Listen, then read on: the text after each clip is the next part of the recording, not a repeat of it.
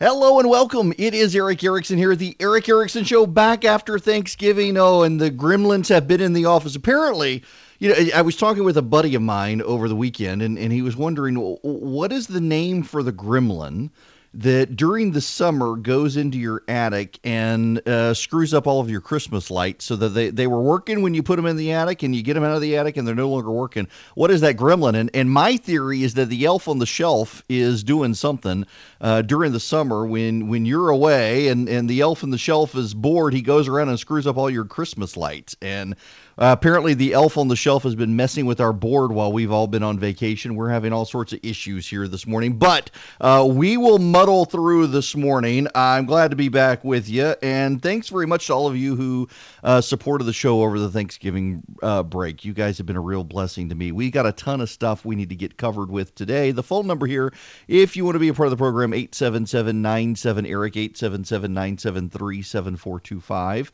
Um, eh, but I can't hear hear you if you call right now, so maybe you should call. I just thought about that.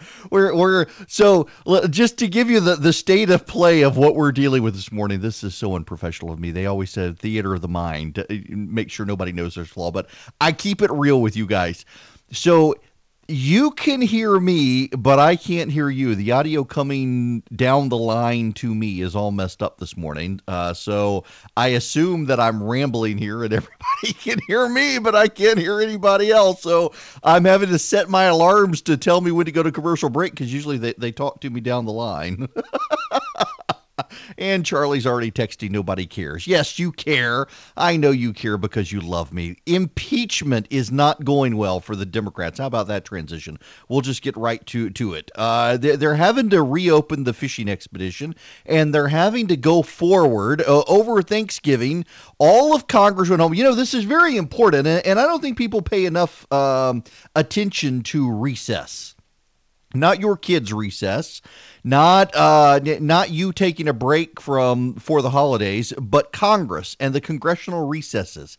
It's actually a very important time for Congress to go home, and they interact with constituents randomly. They they encounter people in their neighborhoods. They get what people are talking about. They get what people are saying, and there's a problem for the Democrats and that is nobody is actually talking about impeachment anywhere they go. Here's Rick Klein from ABC News. You can't fight it. I think the counter programming is de- delivering what the perception is that voters want to hear from. They're not getting asked on the trail in Iowa, New Hampshire, South Carolina, Nevada. They're not getting asked about impeachment. They don't want to talk about it because they don't really have much to add. It isn't an issue for them. I think, though, there's really not a good way for any of these campaigns to try to break through in this era. This is going to be the overriding story. And the, the Democratic primary is going to play out against that backdrop. As Matthew says, if this is all done by February, March, we're not going to be voting in all likelihood on impeachment next November. It's going to be a distant memory. And they have to keep their eyes on the prize. But there's no doubt this is frustrating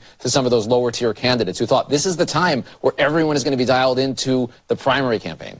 Yeah. And you know the problem the Democrats have? Seriously, I, am not making. I'm so excited. I get to talk about this. Everybody around here is like, uh, "What? What's your deal? What? Why?" Uh, yeah, I get to talk about Baby Yoda.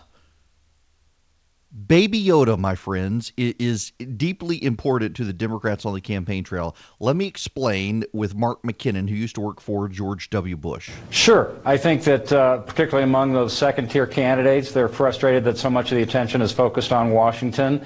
Uh, on the other hand, we're seeing the equation is not set in concrete. Things are changing. They're they're malleable. The, you know, the, it's it's not very often that the front runner in Iowa in September wins in January or February, and we're seeing that right now. The the uh, Elizabeth Warren is uh, that souffle is dropping. The the Buttigieg uh, rocket's got a little fuel, and things are things are are malleable. Uh, so we also know that in Iowa, people pay attention on the ground. They're kind of tuning out all the national noise. And we always tend to, the media makes the mistake, as, as all of us do, to sort of look at the national numbers, the national echo chamber, you know, the national uh, notion that they're all talking about Baby Yoda. They're not talking about Baby Yoda in Des Moines, I guarantee you. They're, they're, they are looking at these candidates, looking at them carefully. And as it always does, Iowa's going to set the bar for where this election goes.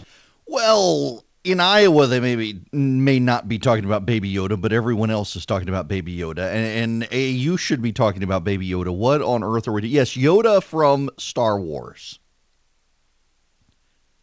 There's a problem for the Democrats, and Baby Yoda is the problem. Now, if you have no idea what I'm talking about, if you're a Windstream customer, you probably can't even get Baby Yoda. Uh, Baby Yoda is the surprise debut character on the new Disney Plus series, The Mandalorian.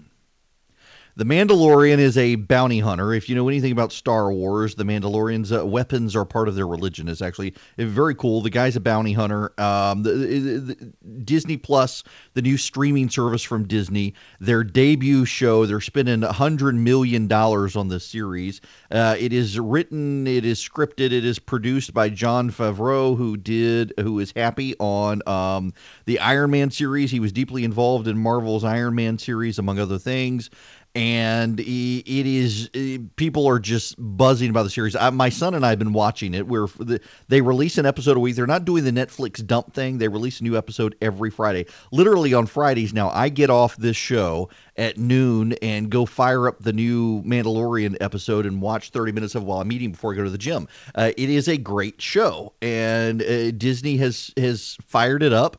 They're pouring money into advertising it. They are pouring money into marketing it. Uh, they are doing all sorts of tie-ins. The the surprise character in the Mandalorian is uh, Baby Yoda.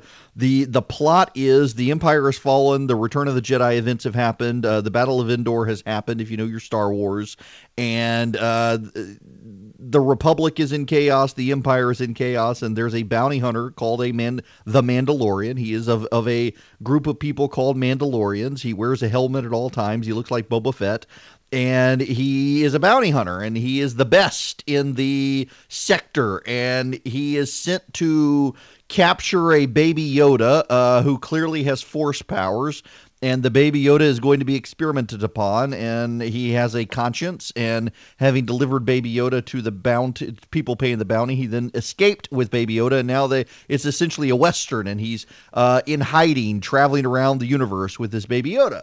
And the baby Yoda's gotten lots of buzz. People really love the look of the baby Yoda. And here's the problem for the Democrats and why I get to spend the morning starting my show talking about Baby Yoda. More people are talking about Baby Yoda over Thanksgiving than they are any of the Democratic presidential candidates and more than impeachment. It is really hard for the Democrats to get any sort of traction on impeachment when everybody cares about Baby Yoda and nobody cares about uh, impeachment. It's in fact the Democrats are going to have to open up a fishing expedition on Rudy Giuliani and the president. There's going to be more hearings this week. The Intelligence Committee is going to have more hearings. The Judiciary Committee is going to have more hearings, but they're battling Baby Yoda. Uh, Axios, which is a new online news site in Washington, D.C., had a story over the weekend that uh, more people are buzzing about Baby Yoda than any of the Democrats. In fact, all the Democrats combined are not getting the same level of buzz as Baby Yoda, and impeachment isn't getting the same level of buzz as the Democrats combined. Uh, you've had a number of Democrats drop out of the race. We'll get to them here, and, and the Kelly Lawler situation is Loeffler situation here in a little bit, but uh, this is a problem for the Democrats. You got a new streaming service from Disney that not everybody has, and that's part of the key here is that Disney, we don't know their full sign up numbers, but they signed up 10 million people the first day, which is quite a lot of people compared. Netflix has never signed up 10 million people in an entire quarter. Disney signed up 10 million people in the first day, but how many of them are watching The Mandalorian? We have no idea. But if internet buzz is anything, and you know, this is part of the process. Let, let me go off on a tangent here for a minute. One of the problems Netflix has with Netflix's streaming service is that uh, Netflix tries to generate a bunch of buzz for its shows, but it doesn't last long. Uh, how many people are talking about The Crown? The Crown has dropped season three of The Crown. My wife and I watched The Crown. It's a good show, but how many people are paying attention to it? How many people are buzzing about it? When Stranger Things dropped over the summer, a lot of people were buzzing about it for a few days, but part of Netflix's problem is it drops every one. Um, it, it drops every episode on the same day, and so you can't watch together. You watch at your own pace, and so you can't really talk about the show because I may be on on episode three of the newest Stranger Things, but you may have finished the entire series, and I don't want your spoilers. You don't want to spoil it for me, so we can't talk about it. With the Mandalorian, every episode is dropping on Friday, so you have the weekend to talk about it. So on Monday, you get to the office and people are like, "Hey, did you see that scene in the Mandalorian where all the Mandalorians are are are piling on the other bounty hunters and killing them?"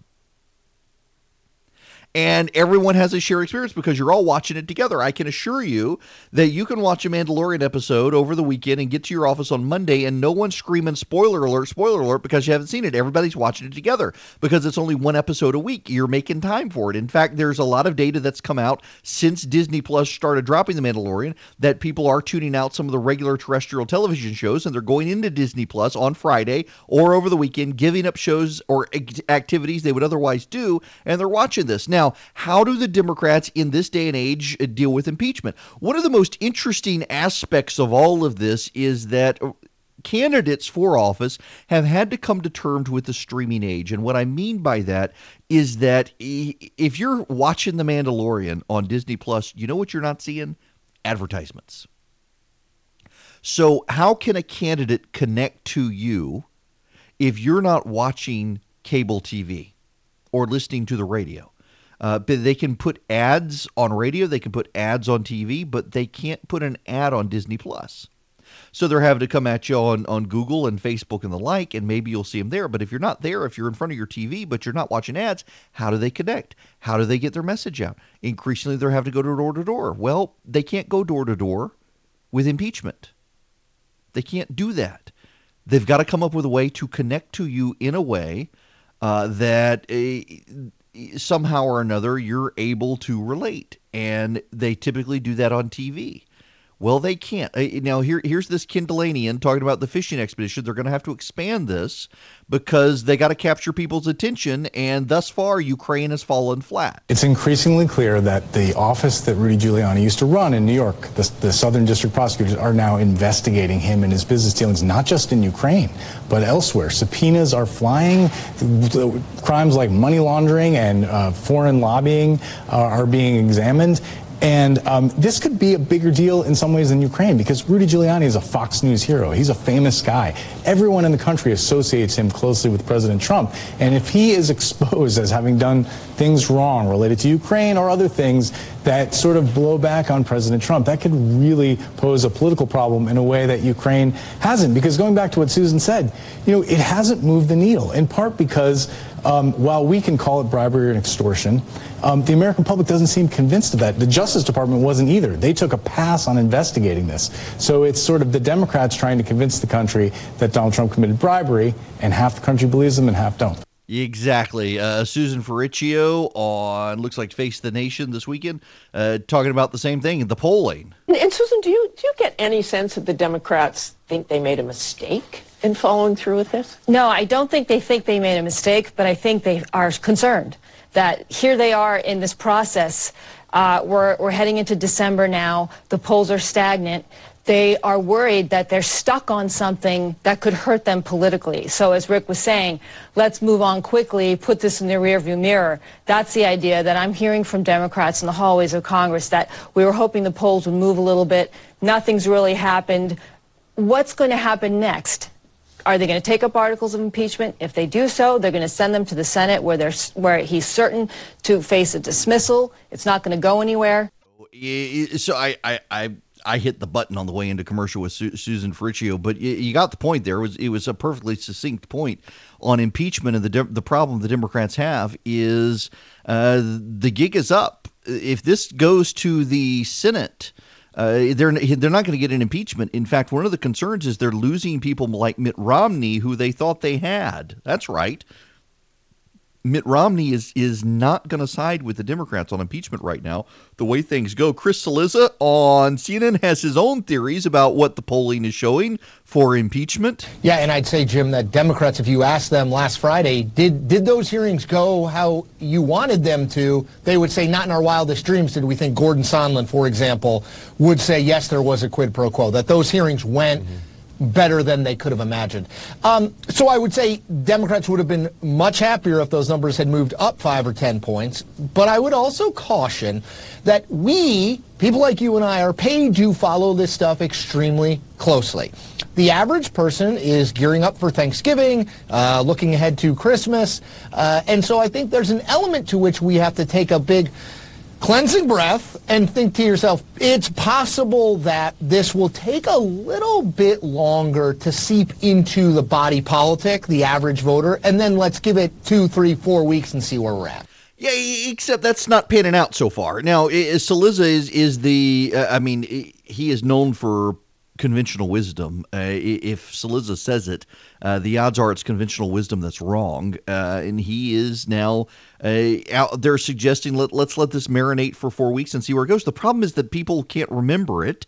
And those who do remember it, they're already split. People's minds aren't changing. That's just the fundamental reality of impeachment right now. The Democrats are beginning to recognize that. And the president is upping his game. So they're heading, they're moving this to the House Judiciary Committee.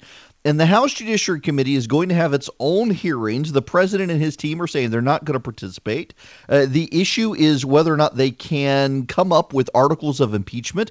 The House Judiciary Committee is the committee that drafts articles of impeachment, and in the run up to that, uh, they are they're talking to um, oh, what's his name? The former Clinton advisor, um, Mark Penn. Mark Penn is a pollster. Mark Penn advised Hillary Clinton, and Mark Penn is suggesting that this should be dealt with at the ballot box. He's a Democrat who's come forward and said this is an issue that needs to be dealt with at the ballot box. Uh, let the voters decide it. It's already too divisive. Joe Lockhart, Bill Clinton's former press secretary, was on uh, CNN over the weekend talking about this story that Mark Penn is now advising uh, Donald Trump. Think about the dynamics here, real quick. One of Hillary Clinton's top advisors, one of Bill Clinton's top advisors, is advising Donald Trump on impeachment. I am not completely surprised um, uh, about there being no real movement because remember, there was a big move between late spring till uh, the uh, Ukraine story happened. This is, a, this is an unusual case where the confession came first, the transcript, but the president admitting he did it. And then they, we just built blocks of evidence to prove that, yes, he did it, even though he'd confessed. So uh, I don't expect, on Mark Penn, as a partisan Democrat, I'm glad he's advising the president. He's a very divisive guy, not well liked among his peers, uh, and he will cre- he will inject chaos into the process. He'll eject chaos. Wait a second. Uh, so this is Joe Lockhart saying Mark Penn is a divisive figure who's not well liked among his peers, and yet this is a guy who the Clintons trusted. Now you could look at this and say, well, you know, she lost the presidency to Donald Trump, uh, being advised by someone like Mark Penn, but. If you inject more chaos into the process, you're probably going to have a harder time getting consensus, are you not? I mean, one of the big issues here for the Democrats is that they've said all along they wanted bipartisanship in the impeachment process. Here's Perry Bacon talking uh, with Martha Raddatz over the weekend. Oh, it matters absolutely because the Democrats walked started early in the year saying impeachment should be bipartisan. We want to be bipartisan because it'll help move the public. And now what you've seen so far is about 49% of people support impeachment removal, about 44% of people oppose it. And that's basically what was the numbers very similar to the numbers when we started this whole process. So basically we had three weeks of testimony we all described as gripping and interesting and damaging to the president that essentially changed no one's mind on this whole process. In fact, 49-44 is fairly close to who voted for Hillary and who voted for Trump, suggesting that I just think the Republican Party is not going to move either the elites or the voters away from President Trump, no matter what the evidence is. So in some level, we're sort of having a process that isn't going to change anybody's mind, is my impression. Yeah, we're probably not. Consider the Associated Press story over the weekend that, that had lots of Democrats in Washington, D.C. buzzing. Uh, l- let me pull up the tweet from the Associated Press. Uh, this is the actual tweet sent out by the Associated Press on November 30th. Right now, Republicans are wielding impeachment mostly as an offensive weapon, and Democrats are generally playing defense or changing the subject as 2020 congressional races rev up. It's unclear how potent the issue will be on election day. Unclear how potent the issue will be on election day. That suggests the Democrats are already factoring into this that impeachment is not going to matter come November of 2020. Here's the Associated Press noting that it's the Republicans on offense on on impeachment. It's the Democrats on defense. Democrats over the Thanksgiving break were hiding from the press, uh, trying to avoid getting asked by local members of the press in local communities how they stood on impeachment. And the reason is quite straightforward and quite simple.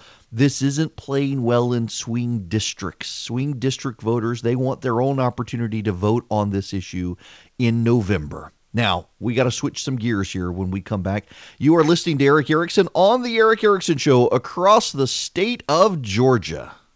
Welcome back. It is Erick Erickson here, The Erick Erickson Show across the state of Georgia. The phone number is 877 97 Eric, 877 973 7425. Well, there was a terror attack in London over Thanksgiving, and also in in uh, the Netherlands at the Hague. Uh, knife wielding bandits. Um, it, the guy in London turned out to be a terrorist who had been locked up uh, and left in prison, uh, detained uh, without the ability of release, even though his sentence had expired. And it, this plays into a larger political context in Britain that so much of the American media is ignoring, but it would be useful for you to understand the context here. Great Britain is uh, trying to leave the European Union. They're calling it Brexit. Uh, majority of the people in, in the UK voted to leave. It's been very contentious as to how to actually leave. A number of uh, British elite are opposed to it and have done everything possible to prevent it from happening, uh, believing that the, the voters are too stupid to decide for themselves what they want for their destiny. A lot of younger people are so tied into being European and not just uh, member, uh, not just British citizens they too don't want to leave. There have been a series of, of efforts to undermine it. A Parliament is now in an election process. Uh, eh, Boris Johnson, the Tory conservative prime minister, up for election. He's trying to get a majority. Poll show he's probably going to get enough of a majority uh, that he can uh, get Brexit taken care of and leave the EU. And this plays into it. And the reason it plays into it is because the European Union Supreme Court uh, ordered that uh, people could not be detained indefinitely beyond their prison sentences, including terrorists. So the the murderer, the the terrorist who murdered the people. by the way, he had a fake suicide vest on. It appears uh, he wanted to be killed. The the murderer terrorist was let out of prison because he was being held by British authorities beyond his sentencing. They had nowhere to send him, no nowhere for him to go. They knew he was a threat to British citizens, so they left him in jail. And he was one of the people who was able to get out of prison because of this European Union order. So this plays into the election. But now here's one of the other things. So he was he was stopped with a guy with a fire extinguisher and a guy with a narwhal tusk. That's right. And no guns in the EU. So the the terrorist had knives and was stabbing people. Two people killed, uh, many more injured, and he was uh, detained by someone with a whale tusk, a narwhal tusk and a fire extinguisher until police got there. Police had guns and they shot him. Turns out that one of the people being heralded as a hero, are you ready for this? Is a murderer. Yep, one of the people who stopped the terrorist from killing more people is himself a murderer. He stabbed to death a disabled woman in um, out in the, uh, she was taking a walk in the forest or, or being wheeled through the forest. Uh, Amanda Champion. She was a disabled 21 year old woman. She was killed by James Ford in 2003. Ford ran into Amanda in the woods in Kent, uh, outside of London, and proceeded to strangle her and slit her throat. Her body was discovered three weeks later, badly decomposed. He was discovered as the prime suspect after he made several calls to a charity confessing the crime and threatening to kill himself. Ford is now 42. He was sentenced to life imprisonment for the crime in 2004, with a judge recommending he serve a minimum of 15 years in prison. He was freed on prison day release when he witnessed Usman Khan violently attack pedestrians on the London Bridge with a knife. Ford, several other people intervened in the attack to subdue Khan until police arrived and gunned Khan down. At the time of his arrest, police described Ford's actions as a motiveless crime and a senseless crime, described him personally as a very dangerous man. Khan, of course, was also out of prison, serving only six years of a two decade sentence after being convicted of terror related charges in 2012. He and Ford attended the same prison sponsored educational event the day of the attack. One of the people murdered, actually, uh, was also at that uh, prison sponsored educational event talking about rehabilitation of prisoners, and that's one of the people that Khan murdered.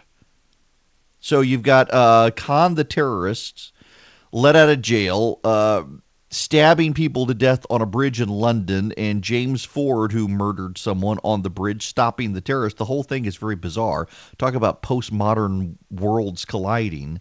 Uh, and of course, this is all going to play into the British election. Uh, the conservatives are pointing out that uh, Jeremy Corbyn, the far left anti Semitic leader of the Labour Party, he really, I mean, the man blames Jews for the sun coming up. He, he's that bad. Um, that he protested uh, harsh sentences against terrorists, including people like Usman Khan back in 2012. Uh, the Conservative Party is well ahead in the polling right now, and, and they will probably go further ahead in this unless Labour and, and the British media are somehow able to uh, blame Boris Johnson for what happened. I doubt they'll be able to do that. Now, meanwhile, moving further around the globe, the president went to Afghanistan for Thanksgiving and the media pounced. And, and you know, I, I, use that media pounce language intentionally because anytime conservatives all uh, focus on a story, the headline from the media is conservatives pounce. Here, the media is pouncing, going out of their way to point out the president never been there before. He's been president for all this time and he hasn't actually uh, done anything. He hasn't gone to Afghanistan. He hasn't visited the troops in Afghanistan. How dare he? So he goes to Afghanistan, and a Newsweek reporter files a report on what the president is doing for the weekend.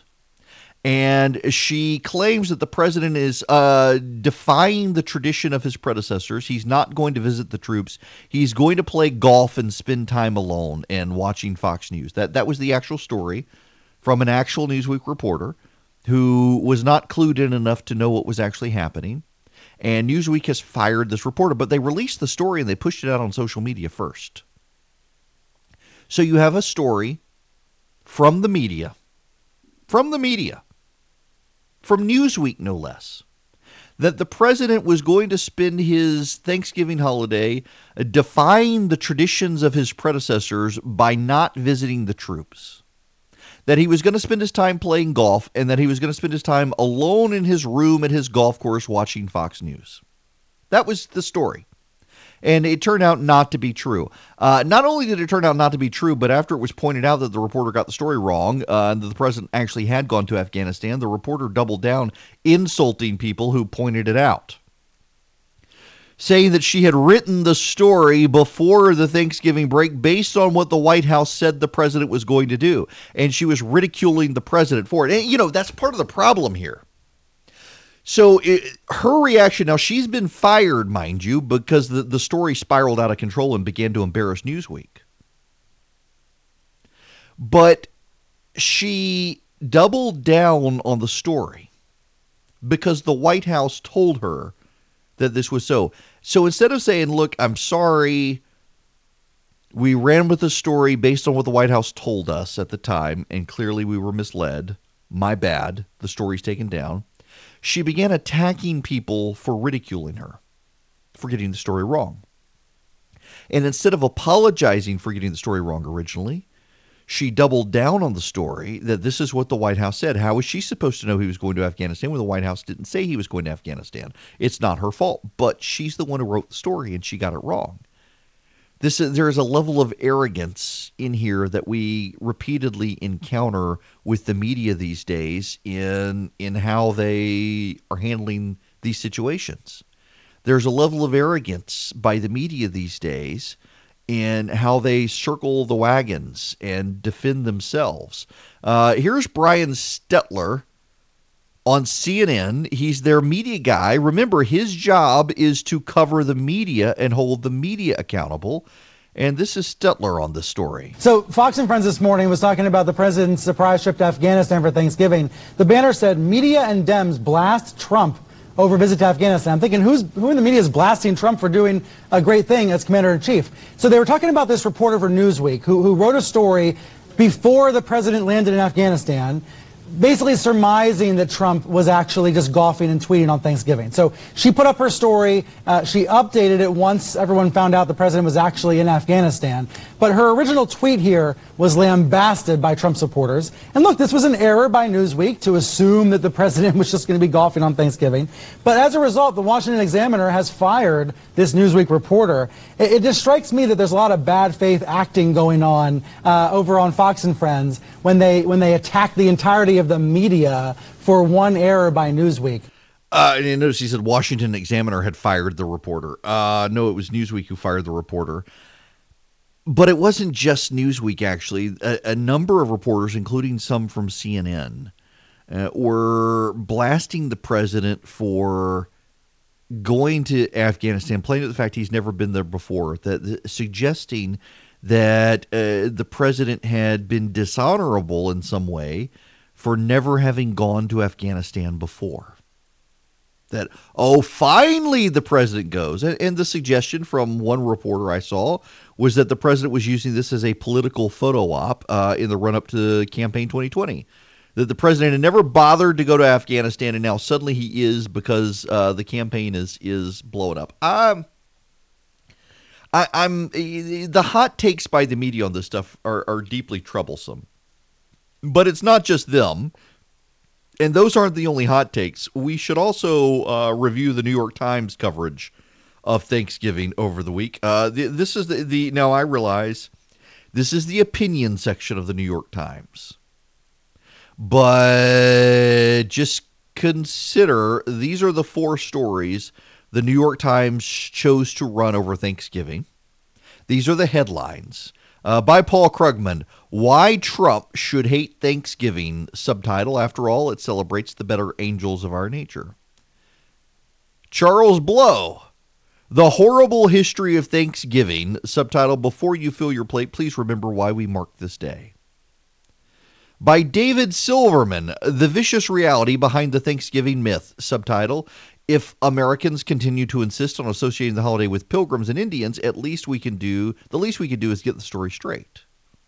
And by Harry Guinness, how to Deal with Difficult Relatives Over the Holidays. Subtitle Whether politics or favorite side dishes are the issue, this crash course will help everyone get along at the table this holiday season. You know, it, there was actually a report, a story, I shouldn't say a report, it was a, an opinion piece in The Nation, the far left communist rag here in the United States, that you have a moral obligation. You people have a moral obligation to yell at and shame any member of your family at your Thanksgiving celebration if they are not woke. Now, that's not actually what he said. What, what he said was if they disagree with climate change or support of the president. So if you disagree with, with, and by the way, I don't know anyone who really disagrees that the climate is changing. The climate is always changing. It, it's uh, the the entire idea that um, you if you disagree with the if you disagree with radically upending Western economies.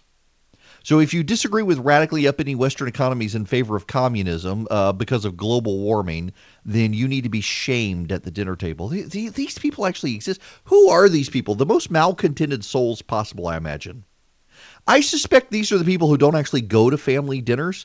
In fact, I saw someone over the uh, over the Thanksgiving break who was uh, laughing because he he was a Comedy Central uh, writer uh, that his grandfather he put on a "Make Greta Great Again." Greta Thunberg. It was a green cap. The guy, the, the granddad, thought he was wearing a "Make America Great Again" hat, and he wasn't. Uh, and he was being ridiculed by his grandson, and uh, the grandson got ridiculed by people on Twitter for, for being that guy at Thanksgiving. Who are these people who do this? You know, Dr. Laura was here last week with me, and I th- thought she made a great point. None of us are under a moral obligation to hang out with family members just because we're family for Thanksgiving, although I like my family. And I couldn't be with my immediate family. Uh, well, I was with my immediate, my wife and kids, but I was with her family, not my parents and my sisters, who were all in Mississippi together. Uh, we talked on the phone, but I don't understand the families who don't want to be together for Thanksgiving. But I guess every family has that one problem person who just can't leave politics out of it. Sometimes, you know, sometimes we just we want to avoid the politics. And sometimes we can't help it. But there's always that one member of the family, I guess, who's just intent on dragging politics into everything. So today is Cyber Monday, uh, which I, I, do have to laugh at. In fact, I just got a, a sale email from a uh, website I subscribe to, and, and they're making a uh, laughing about the whole idea of, of uh, Cyber Monday. Uh, they've even got all, all, their stuff displayed as if it's on a Netscape browser from the 90s. You know, that was the big thing as, as the internet was taken off, uh, the, the Cyber Monday stuff. Um, Cyber Monday. Um, nobody, cyberspace. Uh, this was a, a term from the, the 90s into the early 2000s as the internet was taking off and people were starting to um, it, it, to to browse online and buy stuff online, and Amazon came online, and uh, people were discussing cyberspace. Well, now we just talk about the internet. Uh, today is the the Internet Monday. I, I, I think is a better way to say it, where people on Friday could go to stores. By the way, I, have got a I got a bone to pick with with some of these places. Walmart and Target were open on Thanksgiving. Y'all, I, I actually at a, at a moral level, I'm opposed to this. I realize that you sit around all day and you're bored and you want to go do something. And you know, in the past, you would go to uh, the movies, uh, go to the movies Thursday night. I, eh, you know, people work at the theater, and I get that. But y'all, seriously, uh, give people a day off. And I guess Christmas will be that day, but Thanksgiving used to be that day as well. You had Thanksgiving, you had Christmas, where nobody had to work except in, in a few select industries. And now suddenly in the the retail space, you got to go work at Target, you got to go work at Walmart. Walmart, at least with Target, people who chose to work, they got paid time and a half. There's a story out over the weekend that Walmart did not pay its employees uh, overtime. They just got regular wages, and if they wanted to use vacation day to avoid it, they could use vacation day to avoid it. Man, uh, down here in Macon, there was a big fight at one of the WalMarts. It, it went viral online. People uh, taking videos of this at a, at a Walmart, not near my house, on the other side of town, but people punching each other, everybody fighting over the same TV. Crazy. I don't find the allure of going to uh, Black Friday deals. And I know some people do, some people love it. But typically, what I have found with a lot of these Black Friday deals is you get inferior products. Like, for example, uh, years ago, uh, there was an electronics store that was set, had a massive, I want to say it was a 70 inch flat screen LCD TV for less than a thousand dollars at a time they were typically going for for two thousand dollars and it was on sale for like nine ninety nine or seven ninety nine something like that and people were lined up on Thanksgiving trying to get into the big box electronics store to get this flat screen TV and when you actually looked at the specs of this TV it wasn't a good TV it may have been 70 inches, but it wasn't uh, 1080p. I think it was 1080i. It only had two HDMI ports. It didn't have four HDMI ports. It just it wasn't a good TV. And I guess if, if you got no Xbox or Apple TV or Roku or Amazon Fire Stick or anything like that to plug into it, it was a great deal for you. Uh, if you didn't want high resolution, you just wanted the basic. I think it was it was either 1080i or 720p, and it, it wasn't a great deal. And yet people were busting down the door to get into this thing, and it, it's it's I'm just not a fan of it. Well, today is Cyber Monday, and people do the same thing online. But has it Amazon? Amazon Day. They've got what Prime Day? Prime Day. That's Amazon's Black Friday, and it happens in July, I think. It's like halfway through. So people do their Christmas shopping on Amazon Prime Day on July in July or some such. I just I, I'm I'm not a fan. I actually asked Chris Burns from Dynamic Money if he would come by this week. I think he's going to connect in tomorrow um, and uh, talk to us about uh, budgeting for for Christmas. There's a report out that uh, majority of Americans, a majority, we're talking a nation of 350 million people, and a majority of Americans are still paying down debts from last Christmas, which is crazy. And so I wanted to talk to him about that. Well, I'll talk to him uh, later. Now, eh, you know, at the bottom of the next hour, uh, Congressman Chip Roy from Texas is going to join me. We're going to have to, I've got a fancy setup here where he can connect via my cell phone since we're having issues with lines in the office. Uh, he's going to have to call my cell, I suppose, to make this happen. But uh, we're going to talk to him about his campaign in Texas because he's running against Wendy Davis, abortion Barbie. Uh, this is a must win seat for the Democrats. In the Republicans, it's a must hold seat in Congress. But before we get into any of that, we got to talk about the Kelly Loeffler situation. It continues to spiral as Brian Kemp is now being blown up by major conservative groups in Washington, D.C. over his appointment of Kelly Loeffler. The opposition research on Loeffler is coming fast and furious from folks in Washington that she's squishy. She's apparently bad on, well, at least they're saying, uh, there's no evidence of it actually, but they're saying she's bad on life, she's bad on social issues, bad on transgender issues from a conservative perspective. Uh, I, I want to delve into what I know about the Loeffler situation when we come back. In the meantime, Colin Kaepernick came to Atlanta, did the big dog and pony show, throwing the football for people to see, uh, turned it into a PR uh, spectacle where he refused to actually do it at the Falcons training facility. So most of the NFL teams that flew in to see him didn't actually get to see him. He's got no deals, and now he's speaking at an unthanksgiving event of Native Americans, of American Indians, I guess we can say. He's got nowhere with his whole thing. All right, when we come back here on the Erick Erickson Show, let's get into the state of play in Georgia and the Senate race. I was reminded again over the weekend how ingenious Quip's design is. I'm talking about the electric toothbrush. Uh, it vibrates every 30 seconds, it pulses, so you know to change it around in your mouth. You get a very even brushing. Listen, I've been using the Quip for ah, three years now, maybe, or so. I'm on my second one, actually. I accidentally broke my first one. Uh, my fault, not their fault. Uh, in any event, they sent me a new one, and uh, over the weekend, eh, I, I guess I left it running or. I don't know, the battery died. I'm assuming it just kept getting turned on in my bag as I was traveling. And but man, you just you slide the top of it off and it's just a single AAA battery and and the battery lasts for months and you get a new brush head every 3 months and with it they send you a new AAA battery and if you're a responsible person unlike me, your battery lasts and you don't have to worry about it. But it's it's such a great design. And every time I go to the dentist and the orthodontist, I think I'm bleaching my teeth, which I'm not doing. I'm just getting a really good even brushing of my teeth with my Quip electric toothbrush. You can too, and every three months you can get a new brush head for just five bucks. You even get your first one for free. If you go to getquip.com slash Erickson right now, you'll get your first brush head refill pack for free. It's a great deal. Quip is great. You can leave it as a stocking stuffer even for someone else, and you get your first refill free at getquip.com slash Erickson. That's G-E-T-Q-U-I-P dot com slash Erickson. Quip the Good Habits Company. Get into a good habit of brushing your teeth. With uh, Brian Kemp right now. Brian Kemp, of course, I think is probably playing this politically well. There are some problems, though.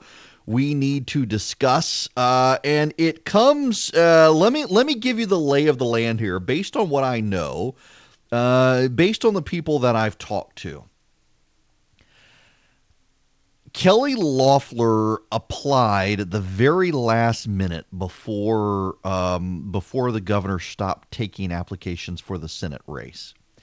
And that has suggested to a lot of people that the fix was in, that it was always going to be Loeffler, and they went through this dog and pony show. What I am told reliably is that uh, the governor's office, based on uh, who had applied, decided that they needed to go out and find some additional potential candidates. In particular, I'm told reliably that the governor's office, uh, those around the governor, I'm not going to say the governor himself, but those around the governor, uh, were not fans of Doug Collins being the the appointee uh, from the get go.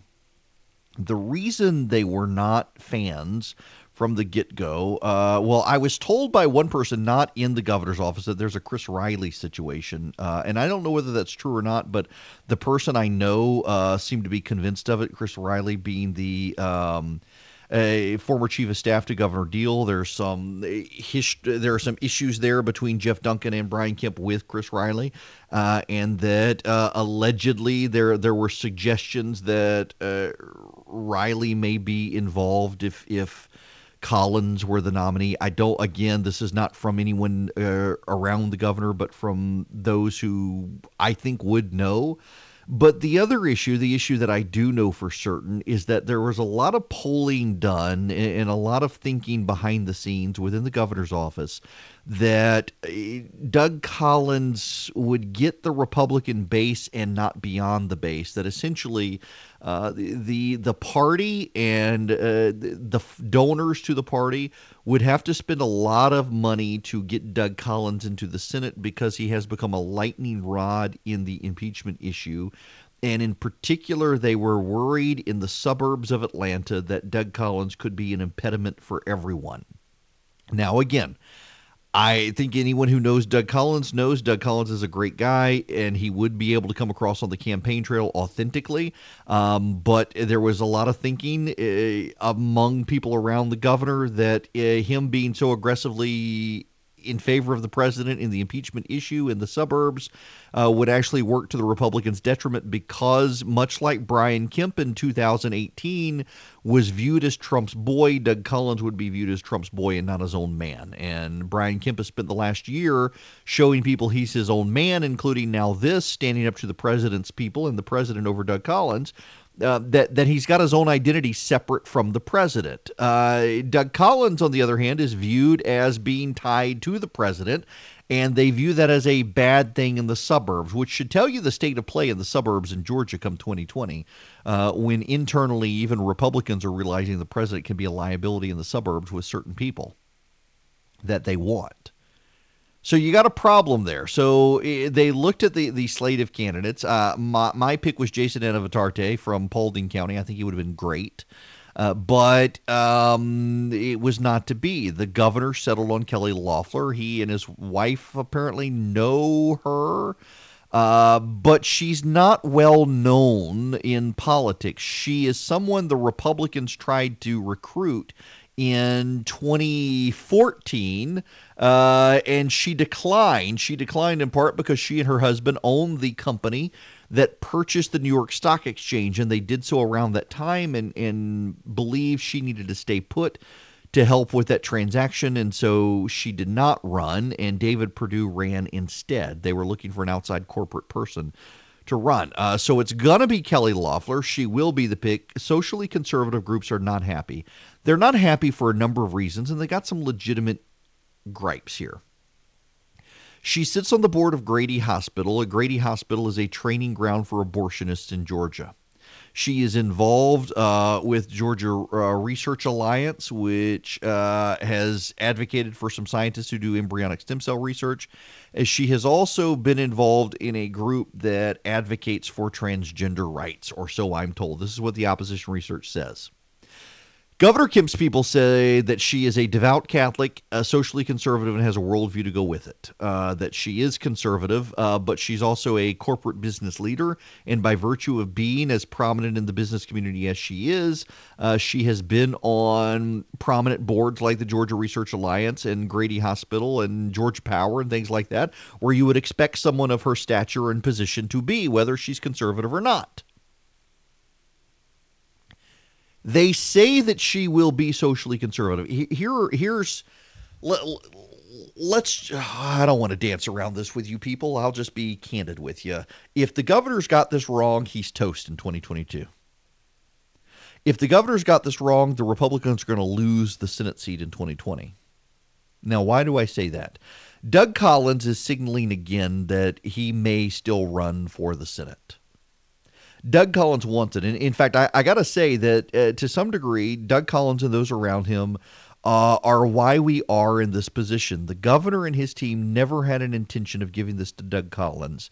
And because Collins and his team have been uh, insistent that it is Doug Collins' seat and he should have it and he may run no matter what, the governor's team went out. They wanted to find someone who had large pockets of cash to self fund and could also have a, a demographic play that Doug Collins couldn't go against. So, rich woman who is self-made against Doug Collins, how will that play in the suburbs? Well, that's fine for the general election, but you got to get through a, you got to get through a Republican process as well. Keep in mind though that there will not be a Republican primary. There will be a Republican process, but not a primary. The Republican process is Republican voters are going to have to vet Kelly Loeffler and decide whether or not um, whether or not it works.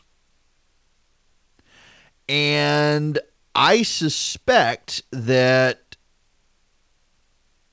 he's probably bet big and he's won on this because he can expand the base of voters in the suburbs who would vote Republican, and he can do so without rocking the boat. Uh, in doing so without rocking the boat, I mean, Republican voters will look at her, they will hear from her, and they will realize she really is one of us. She's not a Democrat.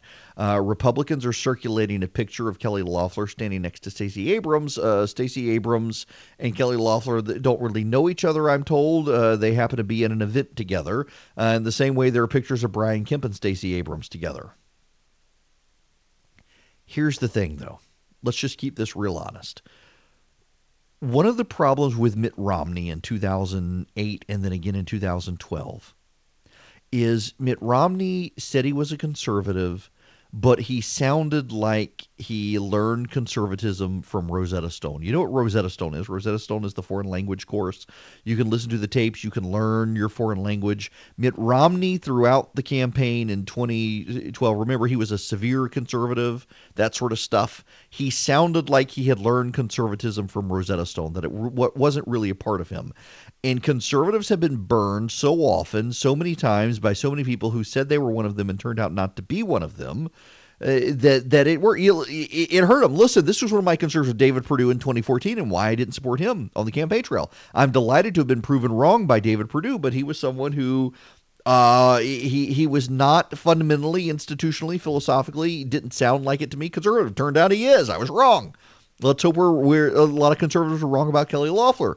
But you do need to understand that conservatives have been burned so many times by people who said they were one of them and were not that they're deeply skeptical. At the same time,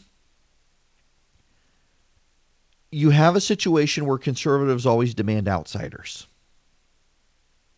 And we want an outsider. We got to have an outsider. We need an outsider. The establishment's bad. Let's get an outsider. Here comes Brian Kemp and Brian Kemp picks an outsider. And conservatives are livid uh, because the only way to have a conservative who checks the boxes of most of the conservative groups is to have someone who is an insider, not an outsider. For example, uh, one of the questions I've gotten from multiple conservatives is She's on the board of Grady Hospital. She's on the board of the Georgia Research Alliance. She's on the uh, she's on this board. She's on that board. She's on the Georgia Power Board. Is she on the board, a donor of, or a big supporter of any pro-life groups? That's a relevant question. But uh, you know, the majority of the people who are highly involved in those happen to be uh, people in politics. Does she have any any uh, relationship to the Georgia Life Alliance? I, I, I wish she would. She should, but I don't know. Does she have any relationship to any of the other pro life groups? She should, but I don't think she does. And you know, so at my website, theresurgent.com, I have a rule, and the rule is very straightforward. And the rule is that you've got to be pro life to write on the front page of the Resurgent. You have to be pro life to write on the front page of the Resurgent because uh, it shapes your worldview. If you believe that all life is sacred and that life begins at conception, you have a different way of looking at the world than if you think life is expendable, casual, accidental, uh, and and a, a, a child in utero is just tissue it shapes the way you see the world. It shapes the way you reason. It, it shapes the way you navigate issues. It shapes the way you decide on policy positions that are, are not even directly linked to life issues, but it shapes your worldview in such a way that it shapes those issues. And we don't know these things about Kelly Loeffler. We, we don't know anything about Kelly Loeffler. We don't know why. It looks like now it's been a done deal. I, I think it was somewhat of a fundamental mistake to let this drag out through the Thanksgiving break so that people could compile even more opposition research on her. And I'm sure more is going to come. Although I do hear that uh, at some point today, Loeffler is going to um, Loeffler is going to be announced. I don't know when, but I hear it's going to happen today or at least they're going to make more formal hints that it's her. They they need to go on and get her out. They need to get her out. They need to get her known. They need to get her vetted and she needs to go make inroads with conservative groups. She needs to sit down with them and she needs to have some philosophical conversations with them. And she needs to be prepared for those conversations. Uh, she needs to not sound like a conservative who learned conservatism from Rosetta Stone. She needs to sound like this is fundamentally a part of her being, that she recognizes all life is precious and life begins at conception and that life should be defended at all costs. She's a supporter of the fetal heartbeat legislation, but is that a, a support as a matter of conviction or a matter of convenience? These are the things that we as a people need to know about Kelly Loeffler as she gets out on the campaign trail. If she doesn't have good answers for these things, she's going to get a challenge from the right. And she knows that, so she better be prepared. And I suspect one of the reasons we haven't had her rush out of the gate thus far is because she's got to get prepared. And they are at this moment preparing her. I hope. There is one thing that I think that Kelly Loeffler and her team need to do. They need to understand and they need to get, and we'll discuss that when we come back. So I, I got some thoughts on the uh, on the Loeffler situation, and um, here, here's my advice to her. I think Kelly Loeffler needs to make sure if she's going to be the nominee, she's going to move forward. She needs to make sure that she is surrounded with Brian Kemp's people. You know, there's a, I forget the lady, Lynn Homrich. I think she was a Home Depot executive. She's running for Congress in the seventh. Maybe she'll get some traction, but uh, so she's she's wealthy. She can, to some degree, self fund apparently and she reached out uh, to or or had people reach out to her from Washington D.C. and has some outside consultants who don't really know Georgia running her race. And and I saw the people running this lady's race, and I thought, man, she is going to uh, be bled dry and probably lose. And that is my concern with self funders. You know, Republican self funders actually have a terrible track record of getting elected.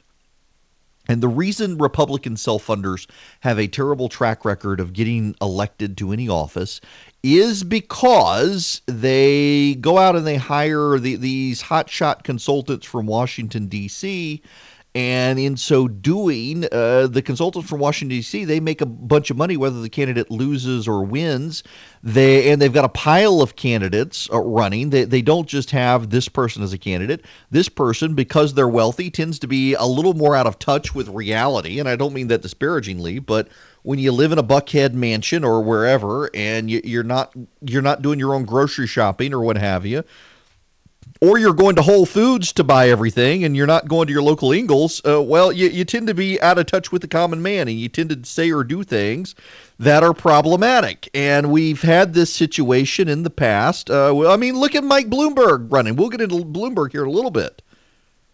But you just get out of touch and you go to Washington and you hire these hotshot national consultants who don't know anything about Georgia. They, they don't have the idiosyncrasies of Georgia. Like, for example, I worked for a guy one time uh, he actually won. Uh, he won. Well, I don't mind telling you, it's it's, it's Saxby Chambliss. Uh, Saxby Chambliss. I, I uh, volunteered with Saxby in 1994. I was in the College Republicans uh, at Mercer in Macon, and he had this great fundraising consultant. She was she actually was very good at raising money, but they went down to Cordele, and she was from Chicago.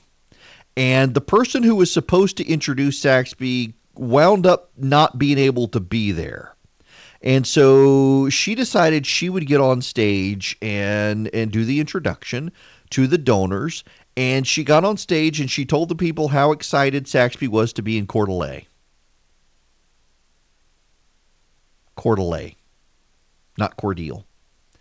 Went over exactly as you can imagine. Of course, now th- this was Saxby, so he, he did the all shucks. We, we brought a Yankee down to help us raise money, and uh, she's going to bankrupt the campaign and on and on, and, and just. I mean, the crowd ate it up when he responded. It was a very funny moment, but that's kind of the problem. My wife laughs at me all the time over over how I say Albany. Uh, I just say Albany. She's like, nope, it's Albany. Uh, whatever. Uh, Cairo instead of Cairo, Vienna instead of Vienna. We got Unadilla down in South Georgia, where my wife's family's from, in Montezuma, and, and and we got Houston County instead of Houston County. And you got to know these sorts of things. You get a Washington D.C. consultant to come down; they they have no idea. And so you make little mistakes over time, and the little mistakes are just a drip, drip, drip, and they add up. You got to find someone who actually uh, understands and actually knows the area. But more than that, you've also got to find someone who understands the dynamics here if Kelly Loeffler is the person, and she is, then she's going to be on the ballot in 2020 and 2022. She'll be on the ballot with David Perdue and Donald Trump in 2020. She'll be on the ballot with Brian Kemp in 2022. She cannot do anything in Washington, D.C. that sabotages this. She can't do anything that sabotages Brian Kemp. Brian Kemp is taking a big bet on Kelly Loeffler. I know nothing about her. Uh, in fact, I got a reporter texting me right now asking if I know how to contact her. I have no idea. I, I, I've never met the woman. I've never talked to the woman. I don't know anything about the woman other than what I've been told. What I'm told is she is a conservative. What I'm told is she is a business person. What I'm told is the reason she's on these boards is by virtue of being in business uh, and, and her position in life. This is she got asked to be on these things. They needed a woman. They needed a woman in business. There aren't a ton of women in business in Georgia at her level, and so she's on a lot of boards for a lot of groups that are full of of elites, and elites love all these things, and she may not, but she's on the boards. Do we know if she ever stood up? Do we know if she ever said anything? I, I got nothing for you. I don't know. What I do know is that Brian Kemp is fundamentally a person who understands he's got to have a conservative with him. What I do know is that fundamentally Brian Kemp is he's he may not be as socially conservative as me in some aspects, but Brian Kemp is uh, at an intuitive level conservative. He's not progressive. And Brian Kemp understands that Georgia needs a Georgian. And, and frankly, uh, my position on this entire affair is that Brian Kemp has earned my trust to take a risk. He ran against Casey Cagle when people said he had no chance, and he won. He uh, signed the Fetal Heartbeat legislation when people said that uh, it would destroy him and the GOP, and he won time and time again, Brian Kemp has stood up and taken risks, and those risks have paid off for him. And I think this is another one of those examples where we should uh, let Brian Kemp take a risk and see if it pays off. I assume that it will. I assume she'll be conservative, and I assume we'll be finding out anytime. And I've invited her on this program to roll her out. When we come back, we got to talk about another race out there. All righty, we are back. Erick Erickson here, the Erick Erickson Show across Georgia. The phone number 877-97 Eric 877-973-7425. Joining me now from Texas, uh, an actual friend of mine in Congress. You know, people say, "Oh, members of Congress are friends of mine." No, this is an actual friend who happens to be a congressman, Congressman Chip Roy, who's uh, announcing your reelection today down in Texas, aren't you? I am Erick. Thanks for having me on. I hope you and Christy and your wonderful family had a had a blessed Thanksgiving weekend. We did. I hope you did too. We did. We had a good time with family and friends, and uh, you know there is, despite all of the negativity, there is much to be thankful for, and I think uh, we would do well to remember that as people get wrapped around the Twitter and social media axle, and not all things revolve around Washington D.C. and what's said on Meet the Press on Sunday morning, but rather what happens in our homes and our church pews and and uh, Thanksgiving is a good reminder of that. Yeah, like like that LSU Texas A&M game that a mutual friend of ours, who's the outgoing Secretary of Energy, I I I, I resisted texting him about it this weekend.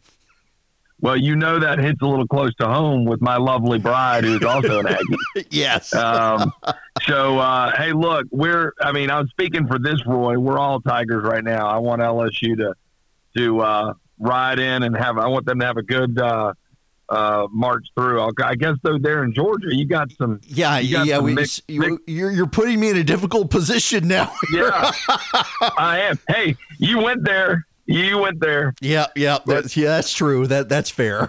All right. Well, we're not here to talk about that. We're here to talk about your campaign. Wendy Davis, who ran for governor, uh, who who came to fame by uh, filibustering a pro-life measure in the Texas legislature. She she ran for governor and lost. Uh, flirted with, I guess, running for the Senate. It didn't, and now she wants to run for your congressional seat. And meanwhile, you're over there serving the people of Texas, but the country as well with uh, being in Congress. Well, that's right. You know, I announced uh, two years ago this last week I had 90 days to get through a crowded primary uh, when Lamar Smith had announced he, re- he was retiring. I represent the area between Austin and San Antonio, from downtown Austin down to Fort Sam Houston in San Antonio and all through the Hill Country, uh, Fredericksburg and and uh, Kerrville, and it's a great district.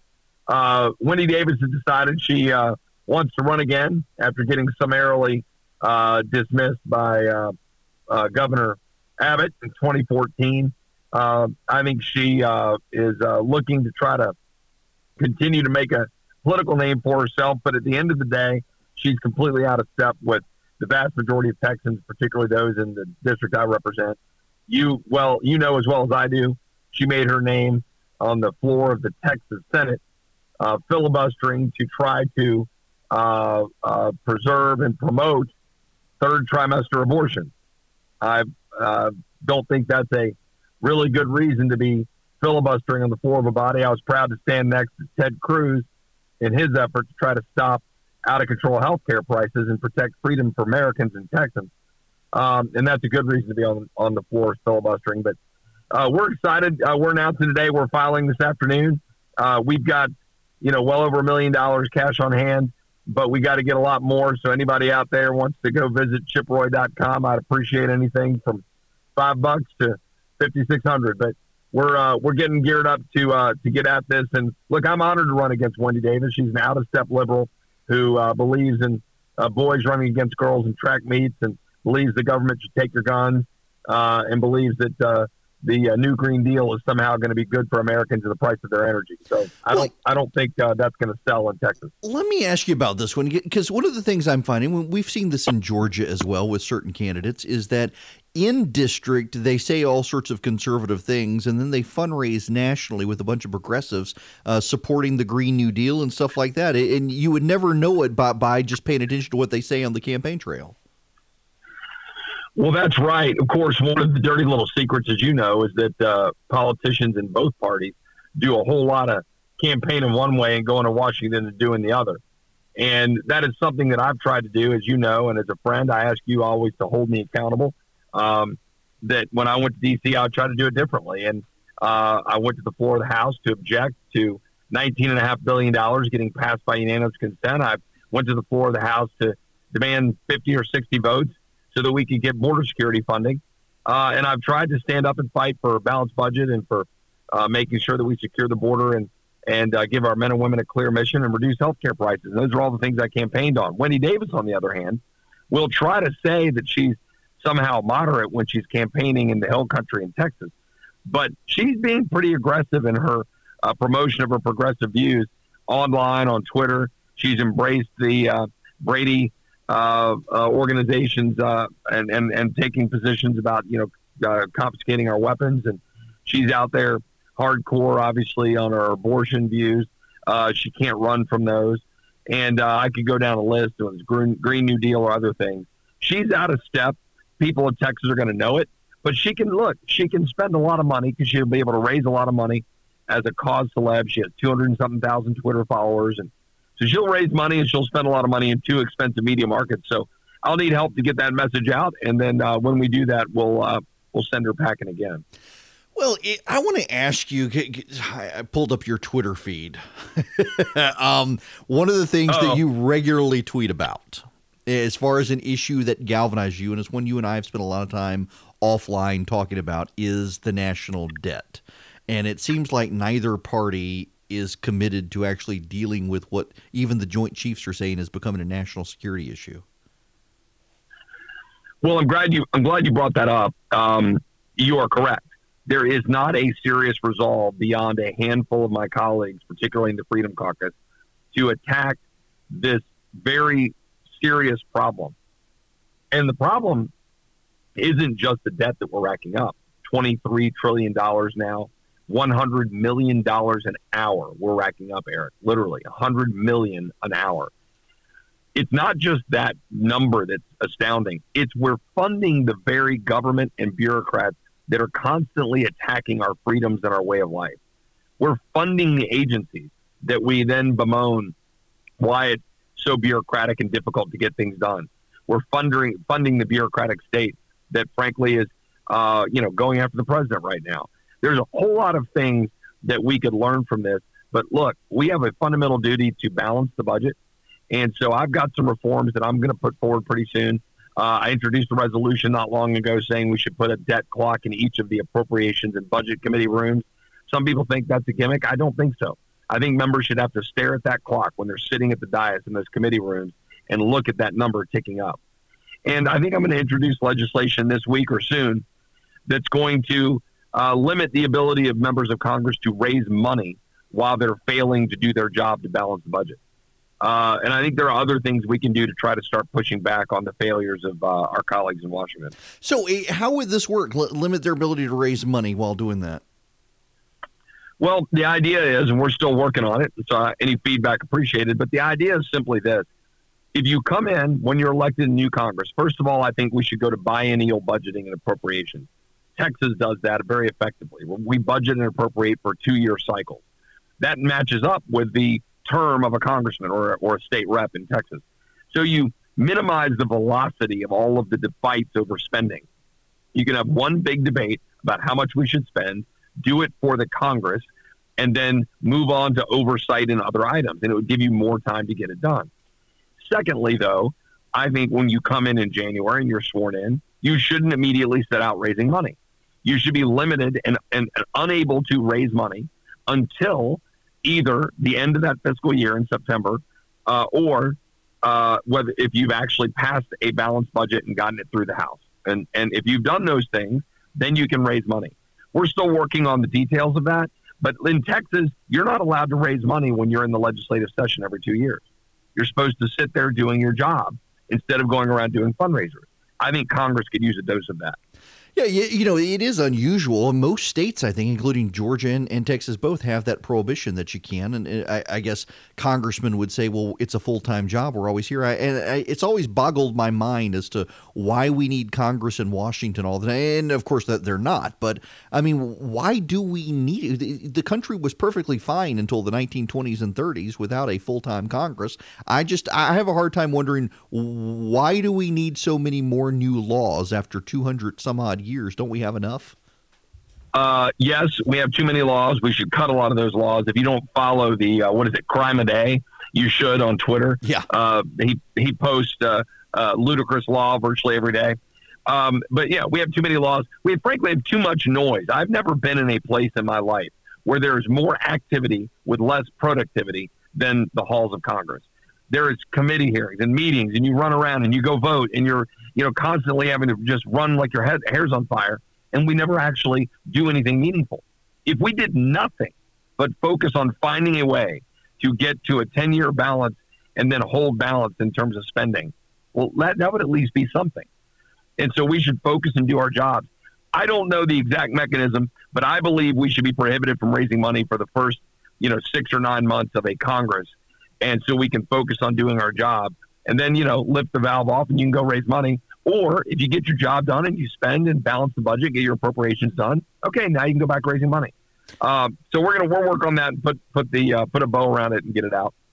So I'm talking to if you're just tuning in, I'm talking to Congressman Chip Roy, and you're announcing your reelection today. Give me the website again where people can go if they want to help, and, and let people know how they can help. It's Chip Roy, C H I P R O Y, chiproy.com uh, we're we're getting out there. This is our official announcement day where we're announcing our reelection. Uh, nobody should be too surprised. I've been out raising money, but uh, I wanted to hold off and and uh, do it. I don't think we should be campaigning all the time, and so I wanted to wait. Our filing deadline in Texas is next Monday, so I thought we should get out there and officially announce it. We're going to do a rally in San Antonio today, But look, we've got so much that we can do if we just get a handful of people. You don't even need a majority. A handful of conservative people standing up and fighting. You can change things. The 30 second example, I know you're, you're on a time crunch, is this summer when little old backbencher freshman Chip Roy in his first year had the uh, Speaker of the House's staff coming to him to say, What will you do to stop the pain when I forced 50 or 60 votes in June because we needed the dollars for the supplemental to deal with the border crisis? Nobody was fighting. We stood up and fight as the Freedom Caucus members joined, and we forced a vote, and we got it done, and they were able to start getting the numbers going down. Now the numbers are far less than they were in May. It is not hard to do our job. We just have to do it. Well, eh, we want to keep you there doing your job, and I appreciate you stopping by. Good luck to you on the campaign trail as well. And, and at some point, I'll have to discuss with you my, that my wife is trying to convince the kids that our family vacation this coming year needs to be out in your neck of the woods. Well, you should do it. And you always got a spot here. Come visit us. Give your uh, beautiful uh, wife a hug, and, and uh, we'll talk to y'all soon. All righty. Chip Roy, congressman from Texas. And, and yes, by the way, uh, if you're wondering, that is the same Congressman Chip Roy who held up the disaster relief down in South Georgia over the summer. But he did so, just as he was saying here on, on principle issue, he wasn't opposed to the funding he was deeply opposed to, if you'll recall, the Democrats had slid a bunch of provisions in to the emergency supplemental bill, and uh, he was willing to take the fire from even folks here in Georgia uh, by opposing a, a, unanimous consent resolution because the Democrats had slid a bunch of spending in, and that's what they do, and that's one of his concerns. Is time and time again, Democrats in Congress and Republicans in Congress both. They do these emergency supplementals, like with disaster in South Georgia and they they pile a bunch of unrelated things in and they know that everyone's going to want to pass this out quickly and no one's going to actually want to read the legislation and realize that there were carve outs for Nancy Pelosi's friends and and uh, John Boehner's friends or, or whoever the, the Republican leaders friends are and you just got out of control spending uh, he supported the actual emergency disaster relief down in South Georgia. He's just opposed all the other stuff that got piled in, sight unseen, and the exposure caused them to pull some of those things out the the final legislation actually uh, went down in price because they yanked out some of those stupid provisions they tried to pile in and get get uh, spilled over. And I realized he was vilified by some people down in South Georgia for doing that. Governor uh, Kemp blasted him, but I've got his back on this. It's mind numbing to me as it is for him to see people in Congress say we got to help the farmers in South Georgia and they don't really want to help the farmers in South Georgia. They want to pile a bunch of stuff in for their friends and cronies and then use the farmers in South Georgia as cover to reward their friends. And he shined the spotlight on it and got vilified for doing so.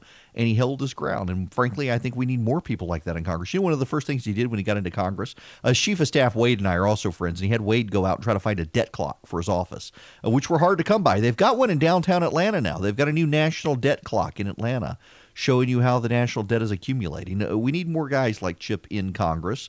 Uh, he's not in Georgia, he's in Texas, but he's in a must win seat for the GOP and for the Democrats. They've got a, a far left radical, Wendy Davis, running against him. He could use all the help he could get uh, as he raises money to campaign there. Uh, ChipRoy.com is his website, and we won't hold it against. Him well, he's actually a Virginia guy. His wife's the Aggie, but. Uh, I guess we need to deal with the LSU Georgia race when we come back, don't we? The phone number here is 877 97 Eric, 877 973 7425. Uh, buddy of mine who lives over in Alabama tweeted out uh, the largest mega churches in Alabama are Jordan Hare Stadium and uh, Bryant Denny Stadium. Man, that Auburn Alabama game, goodness gracious we were i took the kids to there's this pizza restaurant down in warner robins and years ago they used to mill their own wheat make their own flour. I don't think they do that anymore. Uh, it's still a great pizza place. My father's place on moody road in warner robins if you're ever down that way.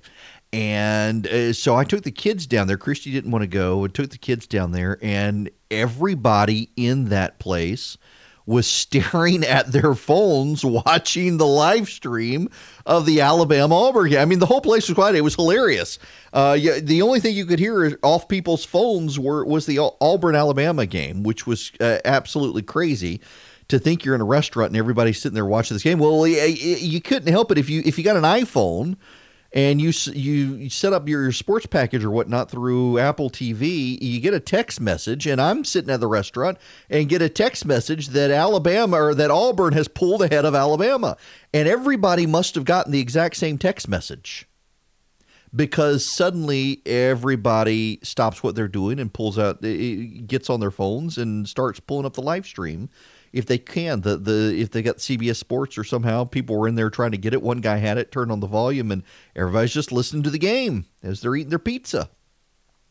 Oblivious to the fact that the carbonation has gone out on the fountain drink, so everybody's having to drink either water or lemonade at the restaurant that night. But so then uh, Saturday, I, I started the decor. By the way, a- am I allowed to admit this? I, I don't know that I should say this, but I'm going to. Are we allowed to hate people who already have their Christmas cards out? I mean, I realize it's now technically December, but my lord, um, I don't even know if we're doing Christmas cards this year. Normally we do Christmas cards, but uh, we um, uh, we didn't get a family picture taken, and I guess we probably should have over Thanksgiving. Normally I'm the one who does it, but we all stayed super casual and, and relaxed over Thanksgiving, so we didn't do it. And I've already got people. We had Christmas cards. Like we got back from Thanksgiving on on Friday. We went up to my in laws uh, Wednesday and Thursday. Came back Friday. Got here Friday evening. Went and checked the mail and already had the first Christmas card. It's like seriously already. It is Monday, December 2nd, and we've already got people's Christmas. This is just, I hate you people who are that organized. I, I, I- realize it's, it's jealousy, but it comes across as hate, and I just need to be honest with you. I, I just, I'm, I'm not that organized. And we do everything through through Minted, which has our address book, and so it automatically labels. every- I'm just, we're not there yet, folks. I'm sorry, we're, we're not there. Uh, but so I went outside at halftime from the Georgia Georgia Tech game and started decorating and on Saturday and I lost track of time and I did not go back inside and then I started seeing all of my neighbors with their Georgia uh, apparel on and they were all outside and thought man this game really was a massive blowout wasn't it? Um, it just Hey Siri, what was the Georgia Georgia Tech football score?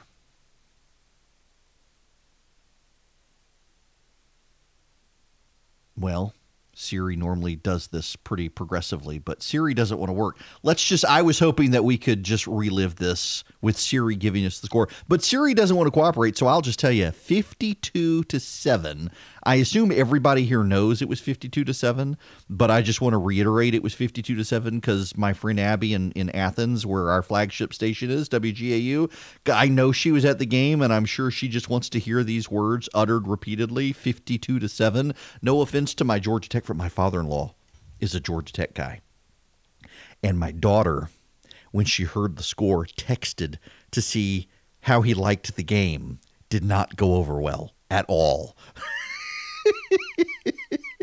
oh, rubbing it in.